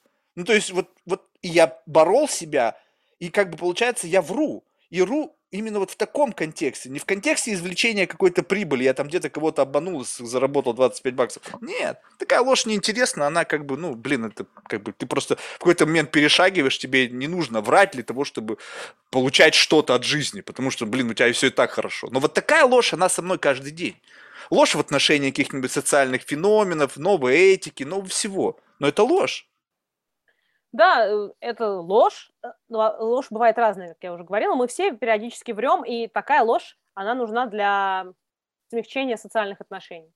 Mm. То есть, конечно, если мы не будем, если мы разрешенная будем... ложь, да? Ну да, естественно, это так относительно лжи, да, у нас всегда такое двойственное отношение, есть некая серая зона, да, в нашем в мораль, моральной оценке лжи, в принципе, поэтому и дети тоже, да, испытывают некоторые проблемы с этим, потому что с одной стороны им говорят, врать это плохо, а с другой стороны они видят вот ровно это, да, когда там, э, не знаю, э, встречаются там мама с какой-то знакомой, и такая, ой, Светочка, как ты поживаешь, ой, здорово, у тебя пусечка, как ты хорошо выглядишь, и какие у тебя дети хорошо, потом она уходит, говорит, дура.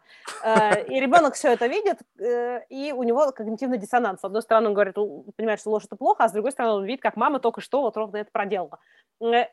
Такая ложь, да, такая безобидная ложь, мы понимаем, то есть тут, опять же, у нас, кстати, всегда идет оценка, да, что нам выгоднее. Нам выгоднее сказать ей, ну, пипец ты выглядишь вообще, растолстела, и тебе макияж вообще не идет, и платье это на тебе сидит, как на корове седло. То есть можно, конечно, так сказать, но это будет последняя встреча, видимо, с этой подругой, и ты приобретешь врага. Это нам не нужно. Мы понимаем, у нас выгода продолжения человеческих отношений гораздо больше, она перевешивает вот эту вот небольшую ложь, которую ты э, производишь. Поэтому ну, мы все врем в таких ситуациях, это нормально, и ну, довольно глупо, да, в таких ситуациях так не делать. Есть люди, которые всегда рубят правду матку, и это неприятные люди, потому что э, они плохо умеют soft skills, да. Вот это, понимаешь, это вот, я с тобой согласен, что, в принципе, это неприятно.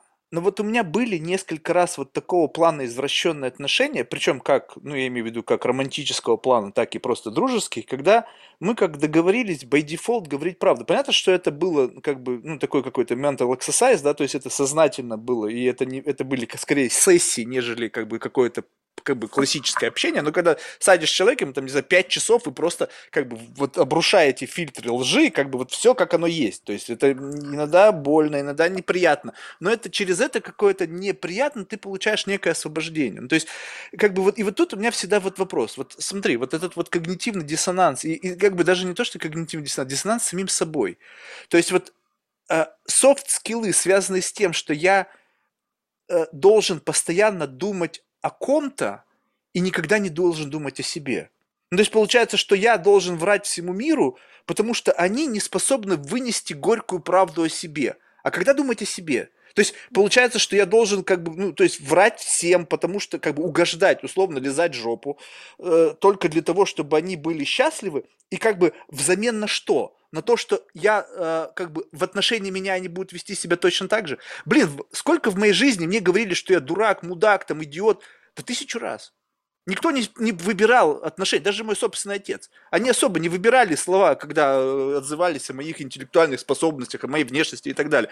Я думаю, блин, то есть они как бы себе могли это позволить, а я сейчас нахожусь в неких жестких рамках того, что я должен думать обо всем, не дай бог обидеть там чьи-то чувства и так далее. И мне вот тут недавно сказали одну очень классную вещь. Я как бы так, знаешь, о себе это, это, думал, знаешь, как бы проще как бы вот, ну, занизить свою планку до минимума, ну, то есть как бы ты вот уже сам на самом дне, то как бы вроде с тебя и спроса нет. Ну, то есть, ну вот что ты смотришь там на какого-нибудь жалкого бомжа, ну какой с него спрос? Ну, то есть, ну ты смотришь на него и думаешь. То есть, точно так же ты берешь и как бы сделаешь даунгрейд себя до какого-то примитивного уровня, и ты как бы с дурака никакого спроса нет. И живешь так, вроде бы как бы все комфортно. То есть, такая некая защитная функция, да? И вот, и тут вдруг появилась э, рамка, вот в рамках новой этики, вот эта вся тема боди-позитив и так далее. И тут вчера совершенно мне прям подсказали, как на это правильно смотреть. Что в один момент это была моя проблема. То есть я не умею общаться, я неприятно выгляжу с точки зрения каких-то рамок общепринятого поведения, как я должен выглядеть. И в тот момент, когда вдруг это из моей проблемы стало проблемой общества, эти люди вдруг как будто бы победили. Ну, то есть, как бы я херовый человек, и теперь это ваша проблема, потому что вы не можете меня там называть толстым там или еще каким-то, потому что это некое табу. То есть я как будто бы пере, должен перестать теперь над этим работать, и теперь вы с этим работаете. Вам неприятно на меня смотреть, это ваша проблема. Вам неприятно меня слушать, это ваша проблема. И так далее. Но в тот же момент работает обратная штука. Cancel culture, да?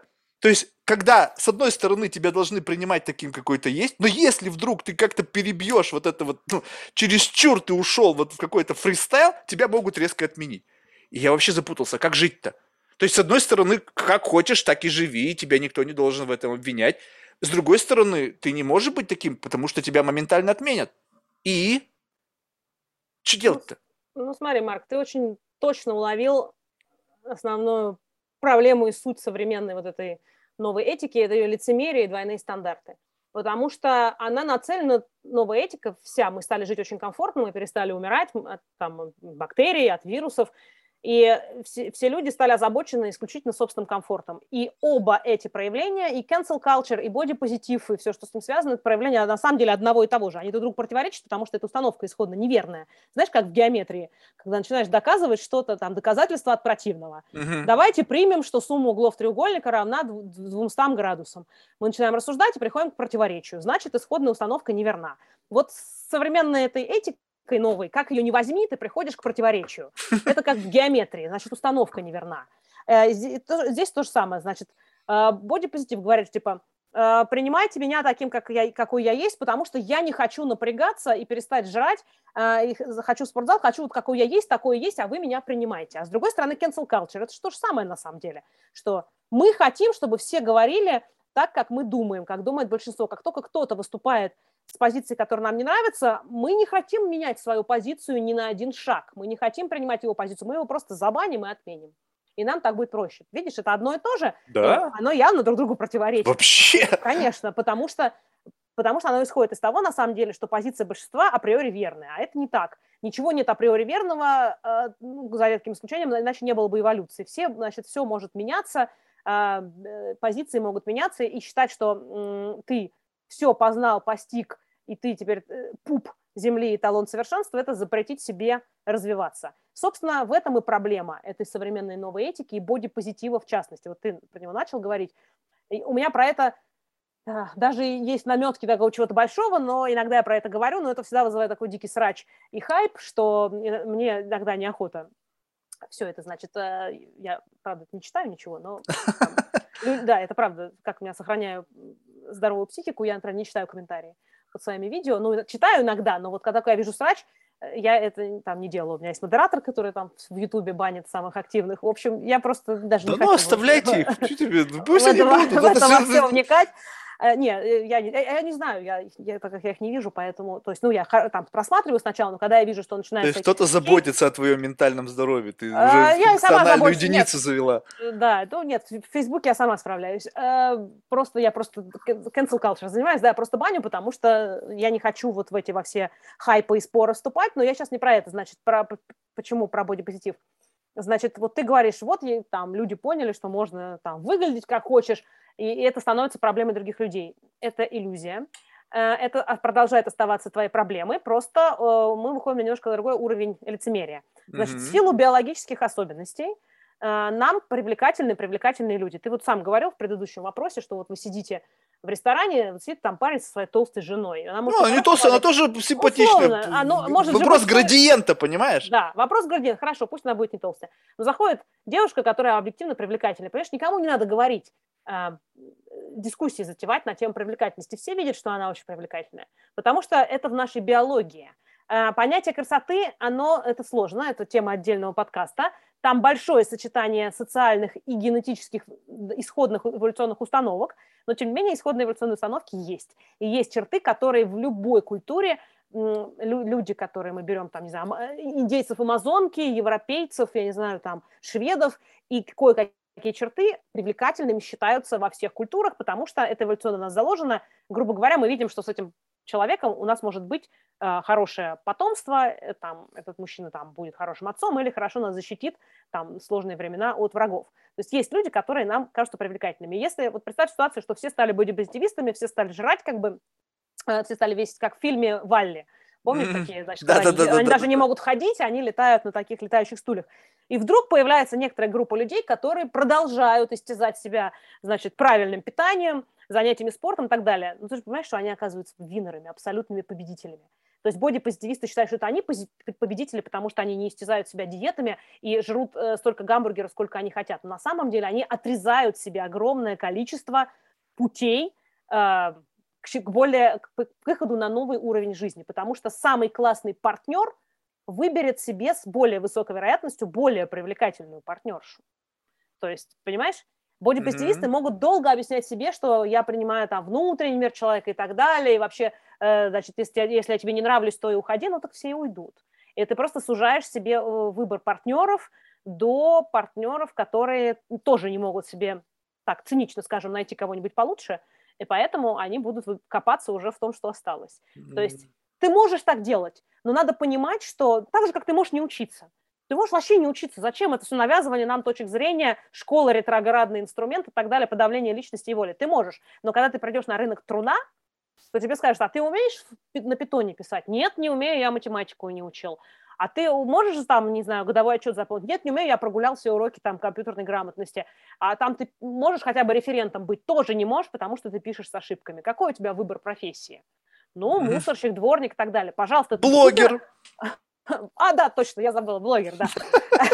Вон они там унитазы целуют, миллионы подписчиков. Это, кстати, иллюзия, это иллюзия. Мы с тобой в самом начале про это говорили. Блогеров миллионы, успешных блогеров гораздо меньше. Ну да. Ты ну... можешь стать, да, и ты можешь писать с ошибками и быть успешным блогером, ты будешь такой один.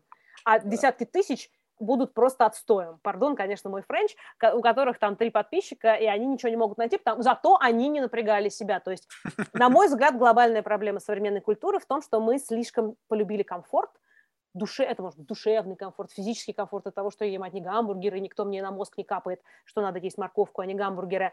Э, да, в моменте это комфортно, но это все про мою, да, опять это связано с моей книгой про силу воли. В моменте ты отлично себя чувствуешь. Э, в долгосрочной перспективе ты э, в пролете.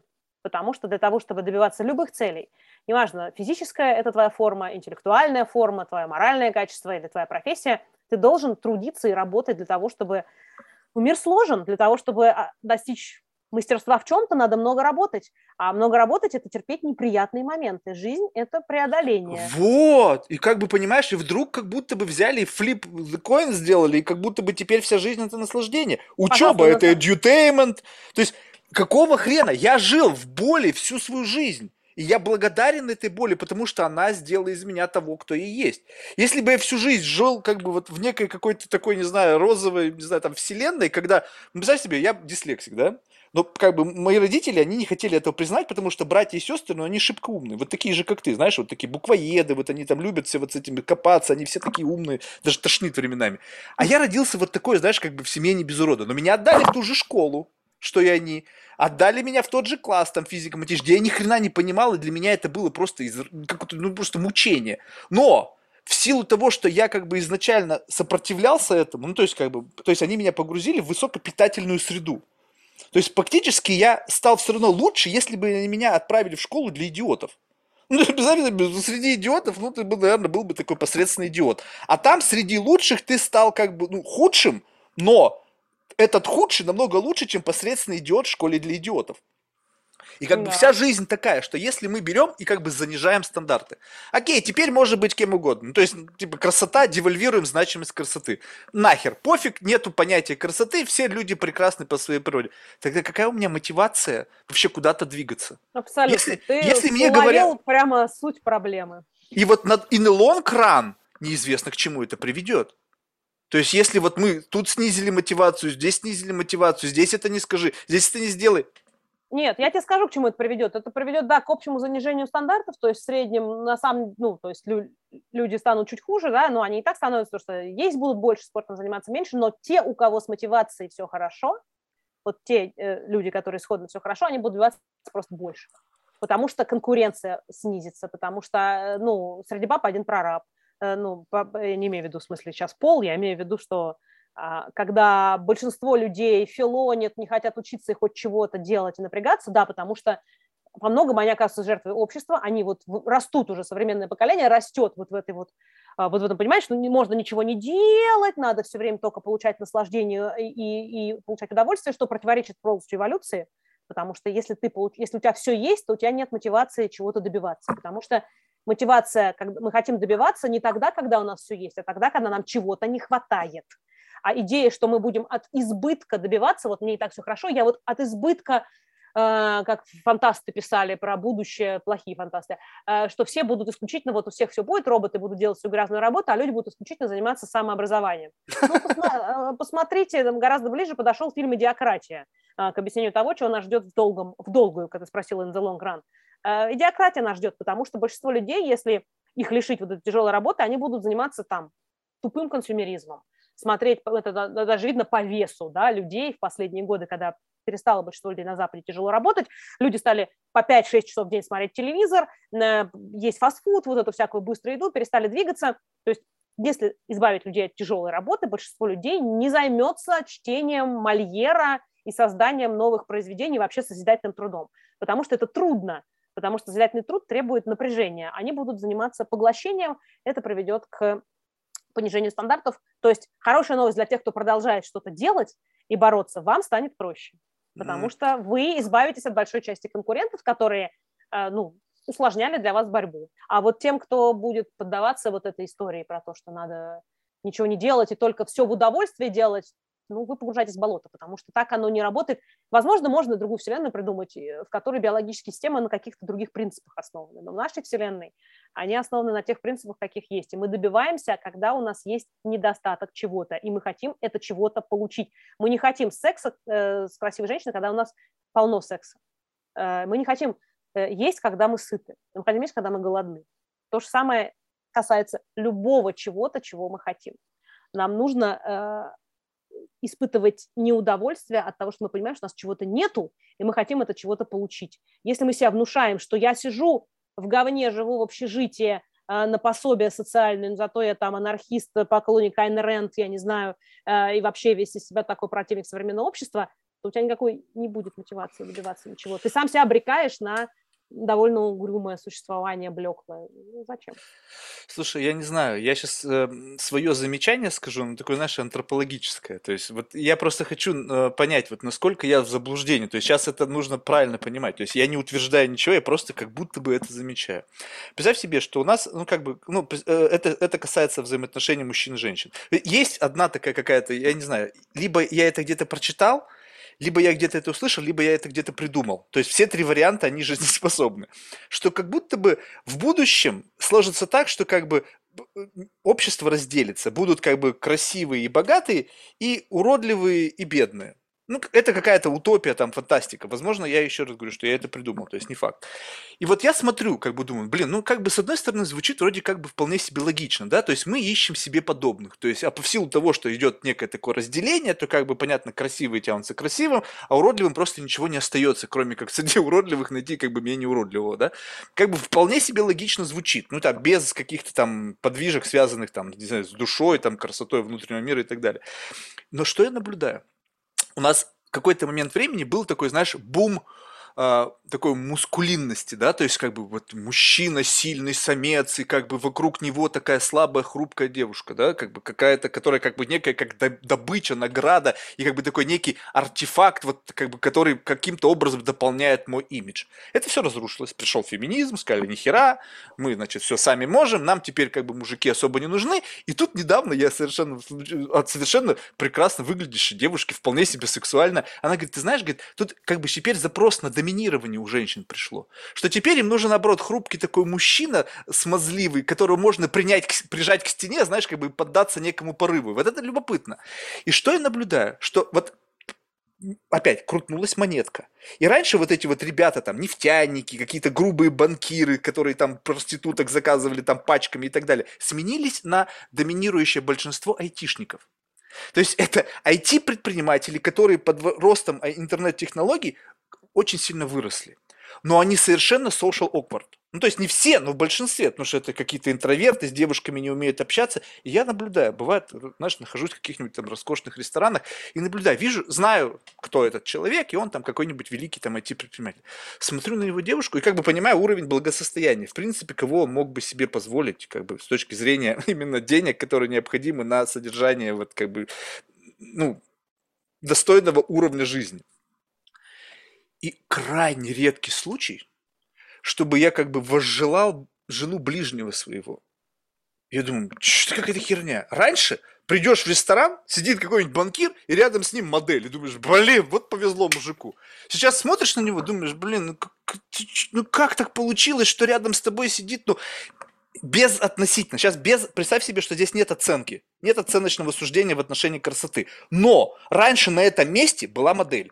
Теперь на этом месте совершенно обыкновенный человек, то есть ничем не выдающийся внешних данных.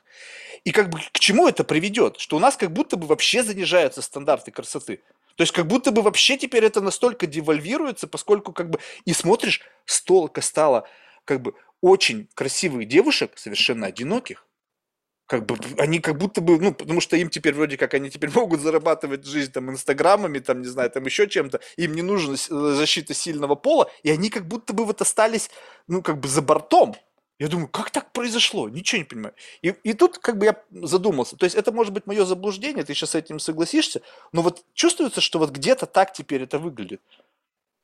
Ну, во-первых, смотри, я сразу, как человек, который занимал, занимался наукой много лет, о науке пишет, сразу тебе скажу, что твой, твой опыт – это наб, единичное наблюдение, да, да, ни да, в коем это... случае, ни в коем случае нельзя ставить в основу мировоззрения, потому что у тебя верно. изначально байс, ты, во-первых, ты, ну, как врачи говорят, а, а моим пациентам помогает. Говорят, они относительно орбидола какого-нибудь, хотя ни контрольной группы, ни долгосрочных наблюдений, ничего у него нету, ни сравнения с другими препаратами. И изначально есть перекос выборки, например, потому что вот это, к нему ходят э, эти пациенты, а более тяжелые к нему не попадают, например, да, и поэтому они и так здоровые и выздоравливают. Короче, Поэтому существует наука и научный метод, и поэтому мы не используем никогда в науке единичные наблюдения, потому что они настолько подвержены искажениям, что их невозможно э, брать за основу ничего, именно поэтому нужна статистика. Значит, что касается процессов, о которых ты говоришь, ты прям упомянул сразу множество разных процессов, их надо рассматривать отдельно и в взаимодействии друг с другом. Значит, первое mm-hmm. про изменение стандартов от шахтеров к айтишникам. Да, мы это наблюдаем в, измене... в тех же исследованиях предпочтений, в разных социальных группах, это меняется с, э, в зависимости от социальной ситуации. То есть это мы знаем по, по исследованию племен, например, или людей, так, ну, которые более, более примитивные, э, такой более бедных странах ведут образ жизни такой, в котором больше вот эти все влияния оказывают там, бедность, например, настолько выражена, что она гораздо больше сказывается на потомстве. Да, у нас там все социальное обеспечение туда-сюда, и, в общем, можно жить даже без денег. А во времена, как чем, больше, тем, чем более тяжелые времена становятся, тем и там конфликты и войны, тем больше женщины, например, ценят в мужчинах маскулинность и мужественность. В более спокойные времена, наоборот, на первый план выходят такие качества, когда, которые могут намекать, что мужчина будет хорошим отцом. То есть мягкость большая в общении, там какая-то теплота и так далее. Потому что когда идет война с конкурентным племенем, то ты, скорее всего, там как бы важно, чтобы тебя не пришел, не убил, не изнасиловал э, человек из соседнего племени. Поэтому важно, чтобы твой мужчина умел сражаться. А уж будет он за потомство следить или нет, это уже дело десятое. Что, сама справишься. Ну, женщина как бы... Это сейчас мы ноем, один ребенок, и у всех депрессия. Раньше было по, по 12 детей, да, люди... Это отдельная история. Люди очень стали вот за своим комфортом, э, о нем стали заботиться и как-то немножко берега попутали. Э, и то, что раньше было абсолютно подъемным, сейчас становится прямо, ах, прямо все, бедная Лиза пошла топиться. Эм, это нельзя говорить, да, это призывы, но это не призывы, это, извините, это классика Come on, литературы русской, можно. Да, русской литературы. Здесь можно все, здесь safe zone. Да, значит, ну, значит, эм, это первый момент, значит, качества, которые ценятся в мужчинах и в женщинах, соответственно, они зависят во многом от социальной э, ситуации, поэтому ну, грубо говоря, да, можно говорить про любовь и чистую душу и так далее, но всегда есть расчет, даже несознательный, да, ну, насколько надежно с этим партнером, э, и что тебе сейчас важно? Важно тебе умопомрачительный секс, тогда ты выбираешь суперкрасавца, который, скорее всего, не будет тебе верен, да, потому что это только в фильмах. Там вот, например, если посмотришь Mission Impossible, что-то недавно пересматривали, значит, в первых сериях, когда они еще не нашли себя, он был такой больше на Бонда похожий, да, такой тоже у него разные девушки были, такой крутой, да, значит, да, главный да, герой, да. суперагент. А последние серии, которые гораздо более успешны стали, они вообще круче. То есть первая серия, а вторая особенно, это такой трэш вообще. А последняя, это прям классно, вообще, отличный такой кинцо, экшен. Он, вот там супер образ, который сейчас очень востребован, он супер крутой, красавец, значит, в отличной физической форме, владеет, значит, миллионом навыков, и при этом верный семьянин.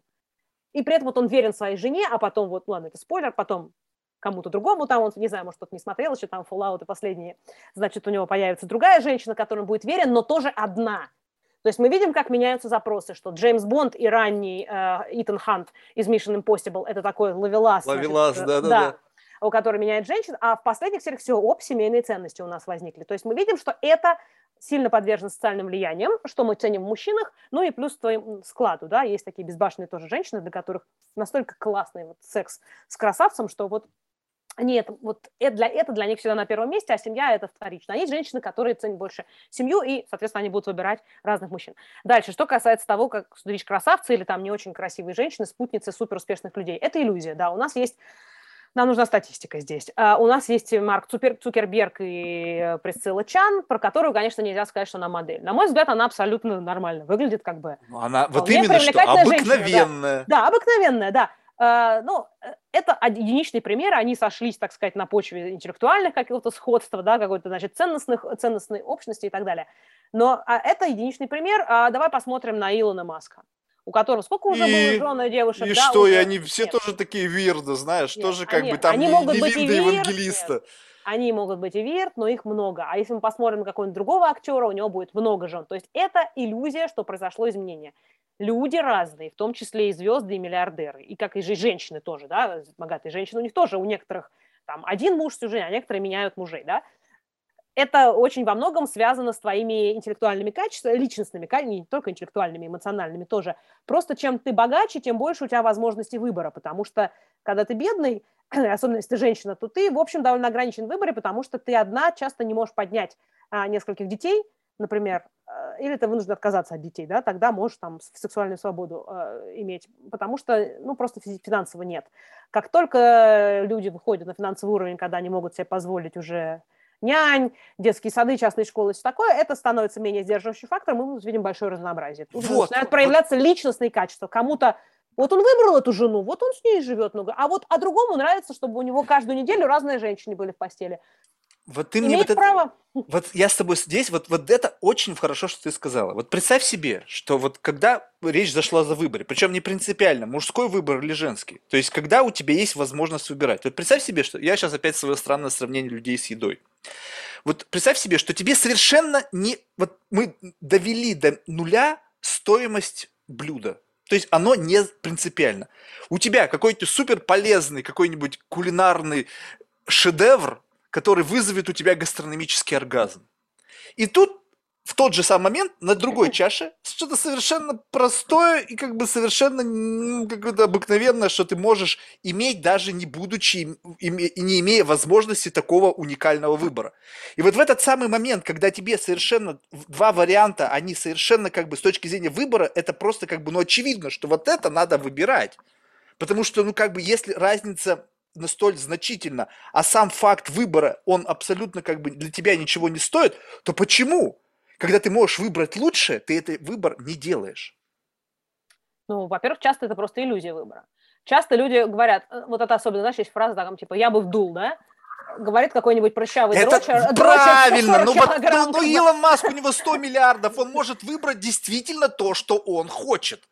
А откуда ты знаешь, что он хочет? Вот мы смотрим на Цукерберга вот ему, понимаешь, тут ты говоришь, вот блюдо, которое вызовет оргазм. Ну, я, например, довольно спокойно отношусь к идее, э, там, у меня есть друзья, которые там волшебно готовят, я обожаю к ним приезжать в гости, и как бы вот это прям как в ресторане, но вот когда в обычной жизни, да, ну, как бы я довольно спокойно к этому отношусь, и, и вот честно, там, не знаю, гречка, куриная грудка, там, и овощи меня вот более чем удовлетворяют, и если мне предложат какое-то супер блюдо, не факт, что я его захочу, потому что я спокойно отношусь к этому. У меня не ну, вызывает ну, никакого гастрономического не самый, оргазма. Не еда. самый подходящий пример, потому что ты выпала из, вот, из, из, из гурманов. Но представь себе, у меня очень простой тест. Я бы сделал очень простую аналитику, если бы я был классным хакером. Я бы взломал телефоны всех миллиардеров и посмотрел бы, на кого они дрочат. Вот если в телефоне Цукерберга фотография голой жены, и он вот в ходе своих там скромных утех в туалете используют ее образ для доведения себя до вот состояния какого-то дикого восторга, тогда я скажу, все очень круто. Но когда я вижу этих ребят, сидящих в публичных местах, которые башку вот так ломают, когда заходит как бы красивая девушка, а с них сидит любовь его всей жизни там и вот воздыхательница, я думаю, а что, что тут только что произошло? Ну, то есть что? Получается, что в нашем мире женщины разделены на умных и красивых, а что, в одном наборе не бывает?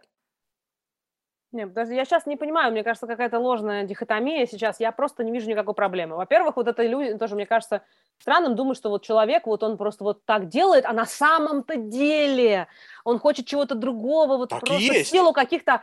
Это иллюзия, не надо думать, как бы, э, да, есть люди, которые как бы загоняются, э, там, себя мучают, но это тоже иллюзия думать, что человек вот он бы признался мне в любви, но просто его что-то сдерживает. Это полная фигня.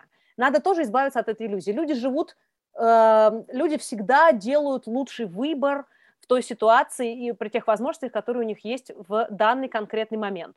Если человек тебе в любви не признается, то, вероятно, как бы нет никакой любви, да? Вот эти mm-hmm. истории из литературы, что ах, Монтеки, Капулетти, мы принадлежим к разным кланам, и любовь между нами невозможна, они встречаются в литературе. Э, как бы Маша из пятого подъезда и Петя из седьмого подъезда вряд ли находятся в такой ситуации. И если Маша Петя в любви не признается, или Петя Маша в любви не признается, то, видимо, никакой любви нету. И то же самое, не надо думать, что человек, э, обладающий огромным количеством миллиардов, вот себя страшно мучает, э, живя с этой женой так, конечно, можно какую-нибудь ситуацию предположить, что он скрытый, я не знаю, рептилоид и вообще скрывает это все, и жена это только прикрытие. Ну, можно такую конспирологию навертеть. И может быть в каком-то одном случае там из тысячи это сработает. В большинстве случаев, э, в большинстве случаев вообще хорошая стратегия верить тому, что ты видишь. Совершенно а дальше верно. ты подкорректируешь свое первое впечатление Я тебе об этом из, и говорю. Из, из поступков. Тогда получается, что если мы наблюдаем как бы реальный, э, вот, реальный как бы, ну, то есть реальность. То есть это, сейчас убираем мое больное воображение, и как бы мы смотрим на то, что в действительности есть. Получается так, что у большинства, у большинства людей как будто бы занижен эстетический стандарт. Нет, ничего у них не занижено. Большинство людей смотрят на Линду Евангелисту или на Илона Маска или на Тома Круза и, и как бы и что, они им не нравятся? Очень нравится. Вот но, и, большинство вот людей, да, но большинство людей все-таки, большинство людей выросли, им, им больше 15, и они осознают, что вот он сидит такой, весит 140 килограмм, уже лысеет, э, зарплата у него 15 тысяч рублей, никаких перспектив не предвидится, и вот, ну, представь, что там что-то случилось, ядерная война, и выживет только он, там, я не знаю, там, и... И Линда Евангелист. И Линда Евангелист. Знаешь, а, даже Новая этой... версия ее. Да, ага. даже, но, но в этой ситуации я сомневаюсь, что она захочет что-то с ним иметь общее. Большинство людей э, все-таки выросли из 15-летнего возраста, когда они считают, что им весь мир, э, что все люди равны, и они такие супер крутые, и весь мир им по колено, а, и понимаю, что ну ничего не светит. Большинство людей сохраняют как бы некие как бы разумные границы того, что реально, а что нет. Поэтому, ну, конечно, там многим нравится Том Круз. А, но они осознают, что где они и где Том Круз. Ну, просто вопрос ну, о боди-позитиве. Да, но видишь, это мы с тобой... Ты, ты, ты, очень, ты очень эффективно взаим... как бы ты выбираешь человека, у которого нет выбора.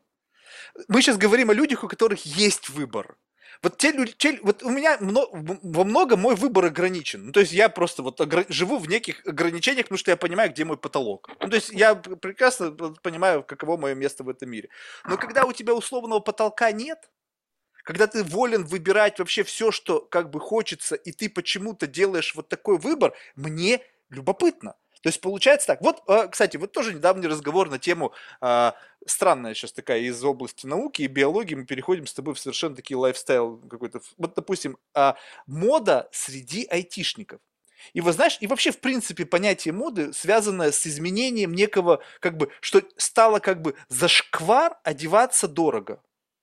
Ну, то есть, как бы, не, не, я не имею в виду, вот, знаешь, обвешивать себя логотипами, как, блин, не знаю, как елка, а вот просто, как бы, есть понятие дорогая простота может что-то стоить очень дорого, но быть совершенно непримечательно. Но это очень качественно, очень комфортно. И вот есть некое отрицание, что вот в мире IT, типа, какого хрена я в шортах пришел на, там, на встречу важную.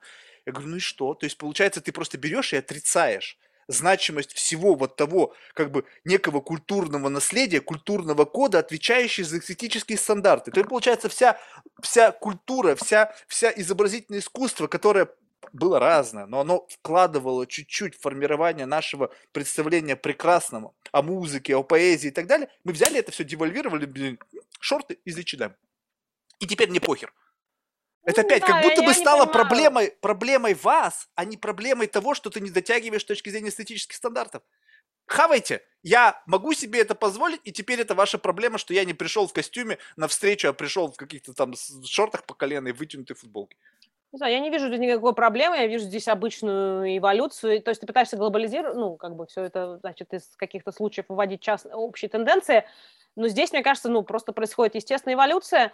Э, вот в сфере айтишников, так, дресс-код изначально возник вот как в офисе, как способ, там, отчасти дисциплинарная мера, да, потому что там все люди выглядят похоже, э, не, как в школе, да, нет никакой там что кто-то богаче и лучше одевается, это вызывает какие-то ненужные чувства в обществе, расхолаживает атмосферу в офисе, и в офис люди приходят работать. Отсюда возник этот дресс-код. Потом он, значит, сначала возник как функциональная вещь, потом, как часто это бывает вообще с тем, что происходит у людей, потом он э, стал неким фетишем, да, такой карго-культ. И все уже стали вот это вот безумные правила, да, когда там 40 градусов, а женщины должны обязательно быть в колготках, а мужчины не могут надеть шорты и рубашку с коротким рукавом. То есть это все уже стало перегибом. Карго-культ, да, как бы, когда уже э, цацки стали для нас важнее смыслов это было понятно, что долго не продержится. в истории человечества много таких примеров было. И что маятник начнет, будет качаться в обратную сторону, ну вот он и качнулся. Это происходит не только в сфере IT. Сначала вот это свободное по пятницам, значит, дресс-код стал, потом это на многих офисах расслабляется, а сейчас после ковида вообще удаленка очень много где. Это уйдет. Это останется только на каких-то там самом высшем, где самое высшее руководство, там э, в костюмах, да и то мы видим, ну сейчас война, да, и президент Зеленский, вся, весь его кабинет, они не в галстуках, они вот в, там, в таких э, толстовках, футболках и так далее. То есть, да, дресс-код, это было такое временное явление, оно было и прошло, оно сохранится, очевидно, в каких-то вот, да, белые воротнички, супер-пупер, значит, э, инвест-консультанты, инвестбанкиров, а сами инвестбанкиры при этом, которые владельцы мира, они могут хоть в Гавайке ходить. Им все равно, потому что это они задают правила и диктуют тон, а не наоборот. Поэтому здесь нет ничего, никакого вызова, ничего, это естественные процессы. Если ты как бы Илон Маск и владеешь половиной там Силиконовой долины, то ты в чем угодно можешь ходить. А если ты вот пришел в офис, и в этом офисе еще сильные правила дресс-кода, значит, соблюдай дресс-код. Когда станешь начальником в этом офисе, можешь изменить эти правила. Или, ну, когда ты уже приходишь, и они уже изменились, ну, тогда ты уже не носишь ничего. Ну, среди айтишников это вот такая постепенно происходило, и, да, вот этот хрестоматийный сисадмин а, в свитере и бородой с крошками, ну, как бы появился этот образ давно, и сейчас просто стал... Вот я тебе об этом и говорю. Вот ты понимаешь, что... Вот сейчас задумайся. Вот ты... Классно, что ты к этому подвела. То есть был когда-то с крошками с бар... на бороде сисадмин в вытянутой кофте. О чем... Что нам это говорило о том человеке? Сейчас, сейчас давай не будем брать давление социокультурной среды, что мы должны приходить э, как бы одеты соответствующим образом. Он ведь мог достать крошку из бороды, он мог одеть простую, недорогую, но приятно выглядящую кофту, но он этого не делал. Почему? Потому что ему на это наплевать. Он как бы вот, ну вот ему как бы у него в системе его ценности значимости это нет. То же самое, как жирный человек говорит, смотрите на меня жирного, мне наплевать, что вы обо мне думаете, и миритесь с тем, и как бы оскорбляйтесь моим видом, и мне пофиг. Потом вдруг этот сисадмин, в силу того, что появилась гигантская война, волна хайпа, связанная, там, ну не хайпа, реальная война, э, война, тьфу, видишь, как обговорочка по Фрейду, а, а, волна роста всех IT-технологий. Он из простого сисадмина стал кем-то значимым, но привзял, но взял с собой из вот этого мира, когда он один сидел в какой-то пыльной комнате, там, с кучей серверов и там вообще общался там, как-то бурчал сам себе под нос, он стал, попал в фокус. Но когда он туда перешел, он притащил с собой вот этот вот крошку в бороде, и даже там, уже будучи объектом общественного внимания, когда, в принципе, ты как, бы, как будто бы, ну, из, из соображений просто как бы, ну, уважения к большинству, должен достать эту крошку у себя из бороды. Но ты говоришь, не, миритесь с этой крошкой. Похер мне на вас. Нет, это то же самое, что в ресторане, где все сидят, играет там классическая музыка, ты придешь, начинаешь чавкать и говоришь, ну а что? Вы тут что-то сидите, тут все тут высоколобы, я владею всем этим и буду жать, как захочу. Вот это как выглядит. Ну, лично у меня. Может быть, я заблуждаюсь, я не знаю. А в чем-то вопрос? Ну, это, ну, как бы, да, это опять попытки перенести единичные истории на систему. Ну, да, если ты... Ну, если там, ты говоришь, что это так, оно мир, есть. Если ты, если ты очень... Нет, это не так. Если крошка в бороде, ты можешь ходить с крошкой в бороде, но ты будешь неприятен окружающим.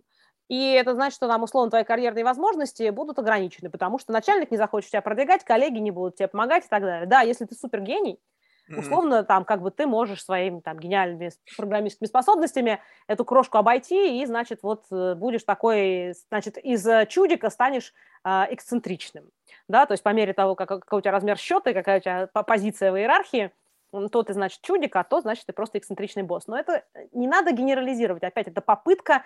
Люди Э, мозг человека очень сильно воспитан на литературе и на кино. Мы привыкли, привыкли видеть во всем истории какие-то, да, значит, ну, потому что вся кино, вся история всегда, потому что нам так интересно, чтобы была история. Мы думаем, что вот это какая-то закон, закономерность, да, что это Не, я описываю только то, что видно из моего бабла. Это не, я не, как бы, вот я просто вот говорю, здесь вот живу, это... и я вижу только, что вокруг меня происходит, и я просто помню, что когда-то раньше в этом бабле были другие люди, другие персонажи, и они по-другому выглядели. А теперь ну, да. они как будто заняли эти места, те люди куда-то испарились, хотя они, в принципе, еще живы.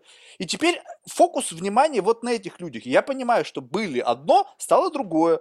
И вот поэтому я и как бы об этом говорю, что ну, я слушай, не... а раньше люди носили тоги, а теперь не носят. Ну, есть какие-то изменения в стандартах. Да, дресс-код, я же говорю, отпадет, скорее всего, э, за ненадобностью останется вот только в определенных там кругах белых воротничков.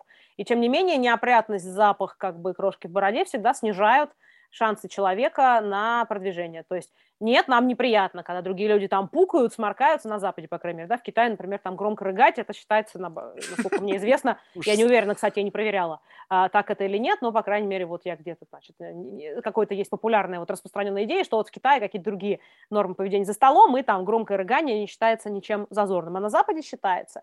И это неприятно, и всякие вот биологические проявления, они неприятные. Мы же не ходим в туалет, да, на виду у всех, это тоже неприятно другим как бы можно уверять себя, что можно вот в своей естественности а, быть, и все тебя примут. Нет, мож, пожалуйста, ты можешь быть в своей естественности, но другие люди, как, так же, как мы говорили, помнишь, про двух подруг, которые, ой, Светочка, сю-сю-сю, э, дура толстая, думает она, когда Светочка уходит. Все по-прежнему будут так думать.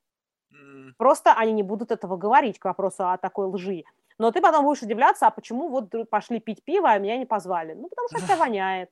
Э, вот и все. То есть до какой-то степени, да, мы гораздо сейчас там менее зажаты, чем были в прошлом. Как, до какой-то степени социальные стандарты сдвигаются, но кое-что, оно будет оставаться более или менее неизменным, ну просто потому что там физически, например, неприятно. Да? И важно Слушай, так как-то так смотреть на, на это и понимать, что м- жизнь в обществе это иллюзия, что можно жить в обществе, полностью быть свободным и, значит, быть успешным в обществе. Нет, жизнь в обществе это всегда ограничение, потому что твоя свобода кончается там, где начинается свобода другого. И чем осознавание, осознание этого правильно для тебя. Слушай, ну вот знаешь, вот так вот уже в завершении, и самая квинтэссенция всего вот это вот, это твоя тема с, по поводу соблазнов. Вот соблазны, вот, вот что это, как вот, как бы, как на это надо смотреть? То есть, э, понятно, я могу в своей голове дать какое-то некое, ну, может быть, не совсем внятное объяснение, что такое соблазн. Но вот с точки зрения как какой-то силы, можно это рассмотреть? Вот, скажем так, есть гравитация, а есть соблазн, как некая сила, как будто, как будто тебя пушущая куда-то в сторону чего-то. И вот это что-то по отношению ко мне, это что? Соблазн – это некая вещь или явление, которые вызывают конкретно в твоей голове выброс дофамина, который, нейромедиатор, который отвечает за нашу мотивацию и который заставляет тебя, эм, мотивирует тебя делать что-то, чтобы добиться этой цели э, заполучить то, что вызывает у тебя вот, эти, вот этот выброс дофамина, потому что обещает, что когда ты это заполучишь, у тебя уже эндорфины начнут выбрасываться, то есть ты от этого получишь удовольствие. Тут важно не путать, сам по себе дофамин удовольствие не приносит, он приносит нам вот это вот возбуждение, когда я хочу что-то сделать, прилив сил, мотивацию для того, чтобы этого добиться. А, э, а удовольствие нам приносит эндорфины, когда я уже это обладаю этим, то это, это разные э, нейромедиаторы, и это важно их не путать. В проблем, с проблемами силы воли связан дофамин, который сам по себе удовольствия не дает. Поэтому соблазн – это не сила, соблазн – это то, что в твоей голове выделяет дофамин. Почему, почему именно это? В силу сочетания твоих каких-то личных качеств. Для кого-то, как я говорю, еда супер важна, и кто-то, значит, такой супер гурман, а кому-то, в общем, пофигу на это.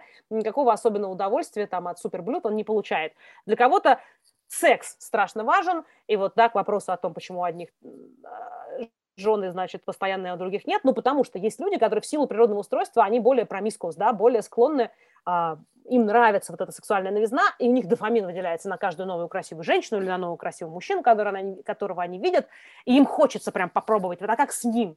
А кому-то вообще более чем удовлетворяет их муж, с которым они живут 50 лет, или жена – и не хочется им ничего попробовать, нет у них соблазна в этом. А зато у них Я может выделяться верю. дофамин, зря, на этот счет как бы э, огромное количество исследований, что, э, знаешь, унификация, люди э, в чем-то похожи, но в деталях мы все очень Вопрос разные. о честности. Просто есть такие люди, которые даже себе не могут это признать. Это их, это настолько для них аморально, что они это, вот это, это знаешь, как вот как, когда показывают, знаешь, хрестиматийные истории, когда там, не знаю, там э, служители Господни там себя истязают, подумав там о какой-то там социальных техниках, там хлещут себя плетьми, там наказывают себя за порочные мысли. И вот есть такие люди, которые считают, что это настолько аморально, что они не могут себе признаться, что в тот момент они возжелали кого-то. И мне кажется, они проживают жизнь просто забивая на это чувство и пряча его в дальний угол. Ну, я, я, я не знаю, я, конечно, не могу заговорить за всех, но, блин, как-то так это тяжело верится. Это тебе тяжело верится, потому что ты смотришь на это нормально. Мы все смотрим на мир из нашей головы и думаем, что все люди такие же, как мы, но только выглядят немножко по-другому. Это не так. Не, я это э, понимаю. Есть люди, которые там, там, например, топология, возьмем какой-нибудь раздел математики, который просто головоломный даже для математиков, нам условно. Есть люди, которым это легко дается, они как-то представляют себе что-то в голове, какие-то там десятимерные пространства, научаются интуитивно чувствовать закономерности происходящего в десятимерном пространстве. То, что мне даже представить я не могу себе такое пространство, они вполне себе могут как-то это представить и что-то там то есть, понимаешь, важно понимать, что люди отличаются. И что я не могу осознать десятимерное пространство. И мне это не дано. У меня процессор другой модели, э, более, более худший. Я не могу этого сделать. То же самое, то есть, да, наверное, есть какие-то люди, которые уходят в монастырь, потому что вот у них там какое-то даже желание плоти. Но, очевидно, мы знаем, что это меньшинство. Есть люди, у которых более сильно выражено вот это желание секса, а есть люди, для которых секс не так важен, зато у них еда, например, может вызывать какие-то вот так, такое выделение удовольствия, что у них проблема еда. Люди разные. И стоит это всегда учитывать и понимать, что у кого-то... Это важно понимать, из серии «я могу всего добиться». Это очень наивное мнение. Надо понимать, какие у тебя сильные и слабые стороны я говорю, что большинство находится где-то в середине гаусиана, но все равно у кого-то склонности больше часто к чему-то одному, у кого-то к чему-то другому. Думая, что ты одинаково склонен ко всему, ну, это, говорю, это вот в 15 лет еще можно думать. Если ты постарше, уже, наверное, стоит посмотреть, как мир на самом деле устроен, и, э, и понять, что вот там математика не твое, а вот зато у тебя, например, сильная сторона коммуникация. Ты вот, вот без, как-то без усилий коммуницируешь, как-то чувствуешь, когда вот это вот соврать, вот эту социальную ложь, да, когда промолчать, как чего, soft skills – отлично. У тебя есть вот эта сильная сторона, но только используй ее. И ты когда пытаешься объяснить, ну как же ты не понимаешь, что тут надо было промолчать, а вот тут можно было бы сказать вот там небольшой комплимент. Другой человек смотрит и не понимает. Вот он не понимает, когда это нужно сделать. Ему, даже если ты ему инструкцию напишешь, то чуть-чуть шаг вправо, шаг влево, опять начнется тупка. Люди разные. И поэтому не стоит думать, что кто-то там страдает. И вот, как говорю, как Маша из третьего подъезда все ждет, пока Петя из седьмого ей mm. признается в любви, потому что как же можно нет? А Пете, может, вообще пофигу, он гамается целыми днями, ему вообще на этот секс. Слушай, ну вот э, чуть-чуть назад, вот сейчас в, в самом конце, вот просто ты сказала, что прежде, чем, ну как бы вот движущим силам соблазна является некий дофамин, который как бы предвосхищает что-то, то есть ты как будто бы думаешь, что вот получив это, ты получишь какое-то эндорфины, да, то есть, но откуда берутся референтные группы? Вот представь себе, вот мы, мы живем, да, вот почему-то, вот, не знаю, откуда-то в какой-то момент времени что-то стало соблазном, но я этого никогда не пробовал. Откуда появится первичная мое вот эта предустановка в отношении чего-то, что я еще не пробовал, и я знаю, что это получив, я получу еще и удовольствие. То есть как можно, не попробовав что-то, это возжелать в надежде на то, что ты кайфанешь? Глядя на других? Нет. Ага, мы биологические существа. Uh-huh. Сейчас принято очень отрицать, хотя, да, Пинкер там про это писал, и другие, это как, это как, ну, то есть это вследствие ограниченности, нежелания учить биологию, плохой школьной программы, э, принято отрицать нашу биологическую природу. Мозг появился в эволюции позавчера, не мозг, точнее, а вот префронтальная кора и наши там разумные зоны мозга. До этого все существа, откуда э, вон собачьи свадьбы все видели, откуда пес знает, что он сейчас залезет на собаку и получит удовольствие, откуда он это знает? Это наша биологическая составляющая. Есть первичные соблазны, то есть то, что, необход... то, что вызывает у нас дофамин. Так он и возник. Не дофамин возник, а потом уже стали соблазны подбираться под него, а дофамин является способом заставить живые существа что-то делать, потому что базовый модуль функционирования любого живого существа лежать на теплом камушке и поменьше двигаться, чтобы энергию экономить. Для того, чтобы что-то сделать, мозг нужно заставить. Я говорила, да, когда у нас все в достатке, мы ничего делать не будем, будем лежать на теплом камушке. Дофамин – это способ, при помощи которого мозг оценивает ценность того или иного, той или иной вещи, того или иного явления для нашего выживания. Красивая самка для нашего выживания, точнее даже не выживания, а про ту пропихивание генов в череде поколений, супер важно. Поэтому надо на самку немедленно значит, залезть и э, попытаться ее оплодотворить. И, и мужчины в целом, да, вот эта идея, что вот мужчины-семьянины, э, базовый модуль функционирования мужчин в видах типа людей, когда самки заботятся в основном о потомстве, биологически, сейчас это немножко социально изменилось, но биологическая природа, она не меняется так быстро – а, а мужчина э, в основном защищает, э, сражается с врагами, там добывает какую-то крупную еду и оплодотворяет как можно больше самок. То есть стратегия размножения самца в видах, у которых подобное, подобный способ заботы о потомстве, это самец оплодотворяет как можно больше, самка заботится о потомстве. И, кстати, тоже самки тоже могут быть промискуус, то есть самки тоже могут обманывать мужчин э, для того, чтобы разбавить гены и получить сочетание с другими генами. Но в целом Самки заботятся о детенышах, мужчины не слишком заботятся о детенышах, в основном занимаются оплодотворением, там и сражением с врагами. А, с другой стороны, почему? Откуда женщина знает, что надо любить детей? Вот сейчас, знаете, child-free распространенный и так далее. Да ниоткуда не знает, это инстинкт. У кого-то он включается, кстати, а у кого-то не включается. Есть э, женщины, да, у которых это не срабатывает, раньше не было выбора, как бы рожали по 10 детей, любишь детей, не любишь детей. А, просто де- женщины, которые детей не любили, они о них хуже заботились, у них меньше детей выживало. Поэтому в основном, конечно, большинство женщин любит как бы младенцев, и вот ты видишь младенца, вот там у меня, я, я вижу детей, да, у меня там двое детей, я вижу пяточки эти детские, младенческие, все, я не могу, уси-пуси, мне хочется сразу обнять, целовать, это вот, это, я не знаю, у меня это возникает ниоткуда, это на уровне эмоций. Э, на уровне вот того древнего биологического, что есть во всех нас. Поэтому базовые соблазны – это наша биологическая часть. Нам нравится еда, потому что она дает нам калории. Чем она слаще и жирнее, чем больше она нам нравится, потому что это означает больше калорий. Как бы всегда, еда всегда была в дефиците. Это mm-hmm. только сейчас у нас супермаркеты и как бы поменьше есть. Э, никогда такого не было в истории человечества. Э, еда по умолчанию это благо, поэтому она у нас вызывает удовольствие. Э, вода, понятно, нам тоже хочется пить. Да, мы любим, когда пьем, мы испытываем наслаждение. Секс, особенно для мужчин, потому что для женщин, на самом деле, ну, не так уж принципиально, да, ей не надо оплодотворять как можно больше, а наоборот, там, скрытая овуляция и так далее, она должна да, выносить ребенка. Mm-hmm. Да, скрытая овуляция, конечно, это важный биологический механизм, который э, появился к вопросу о том, почему ученые подозревают, что там женщины по природе своей тоже не такие уж верные из-за скрытой овуляции, потому что это значит, что можно обманывать партнера, он не знает, когда тебя оплодотворять, чтобы именно от тебя, от него были дети. Mm-hmm. А это дает возможности для читинга. Угу. Потому что там у животных, у которых явно видно, что у самки течка, понятно, что кто первый успел, тот и оплодотворил, скорее всего. А у приматов у многих это не так, и у людей, ну, у людей, да, у которых скрытая овуляция. Поэтому у нас очень много биологии. Это называют часто презрительно биологический редукционизм, но, э, понятно, можно это довести до абсурда. Э, но важно понимать, что совсем отказываться от нашей биологической составляющей – это глупо. Э, наша цивилизация существует несколько десятков тысяч лет, так быстро не происходит биологическая эволюция, и в нас очень сильная биологическая составляющая, и надо ее учитывать для того, чтобы в сочетании с нашим мозгом, с тем, что делает нас людьми, отличает от всех других видов, добиваться максимального успеха.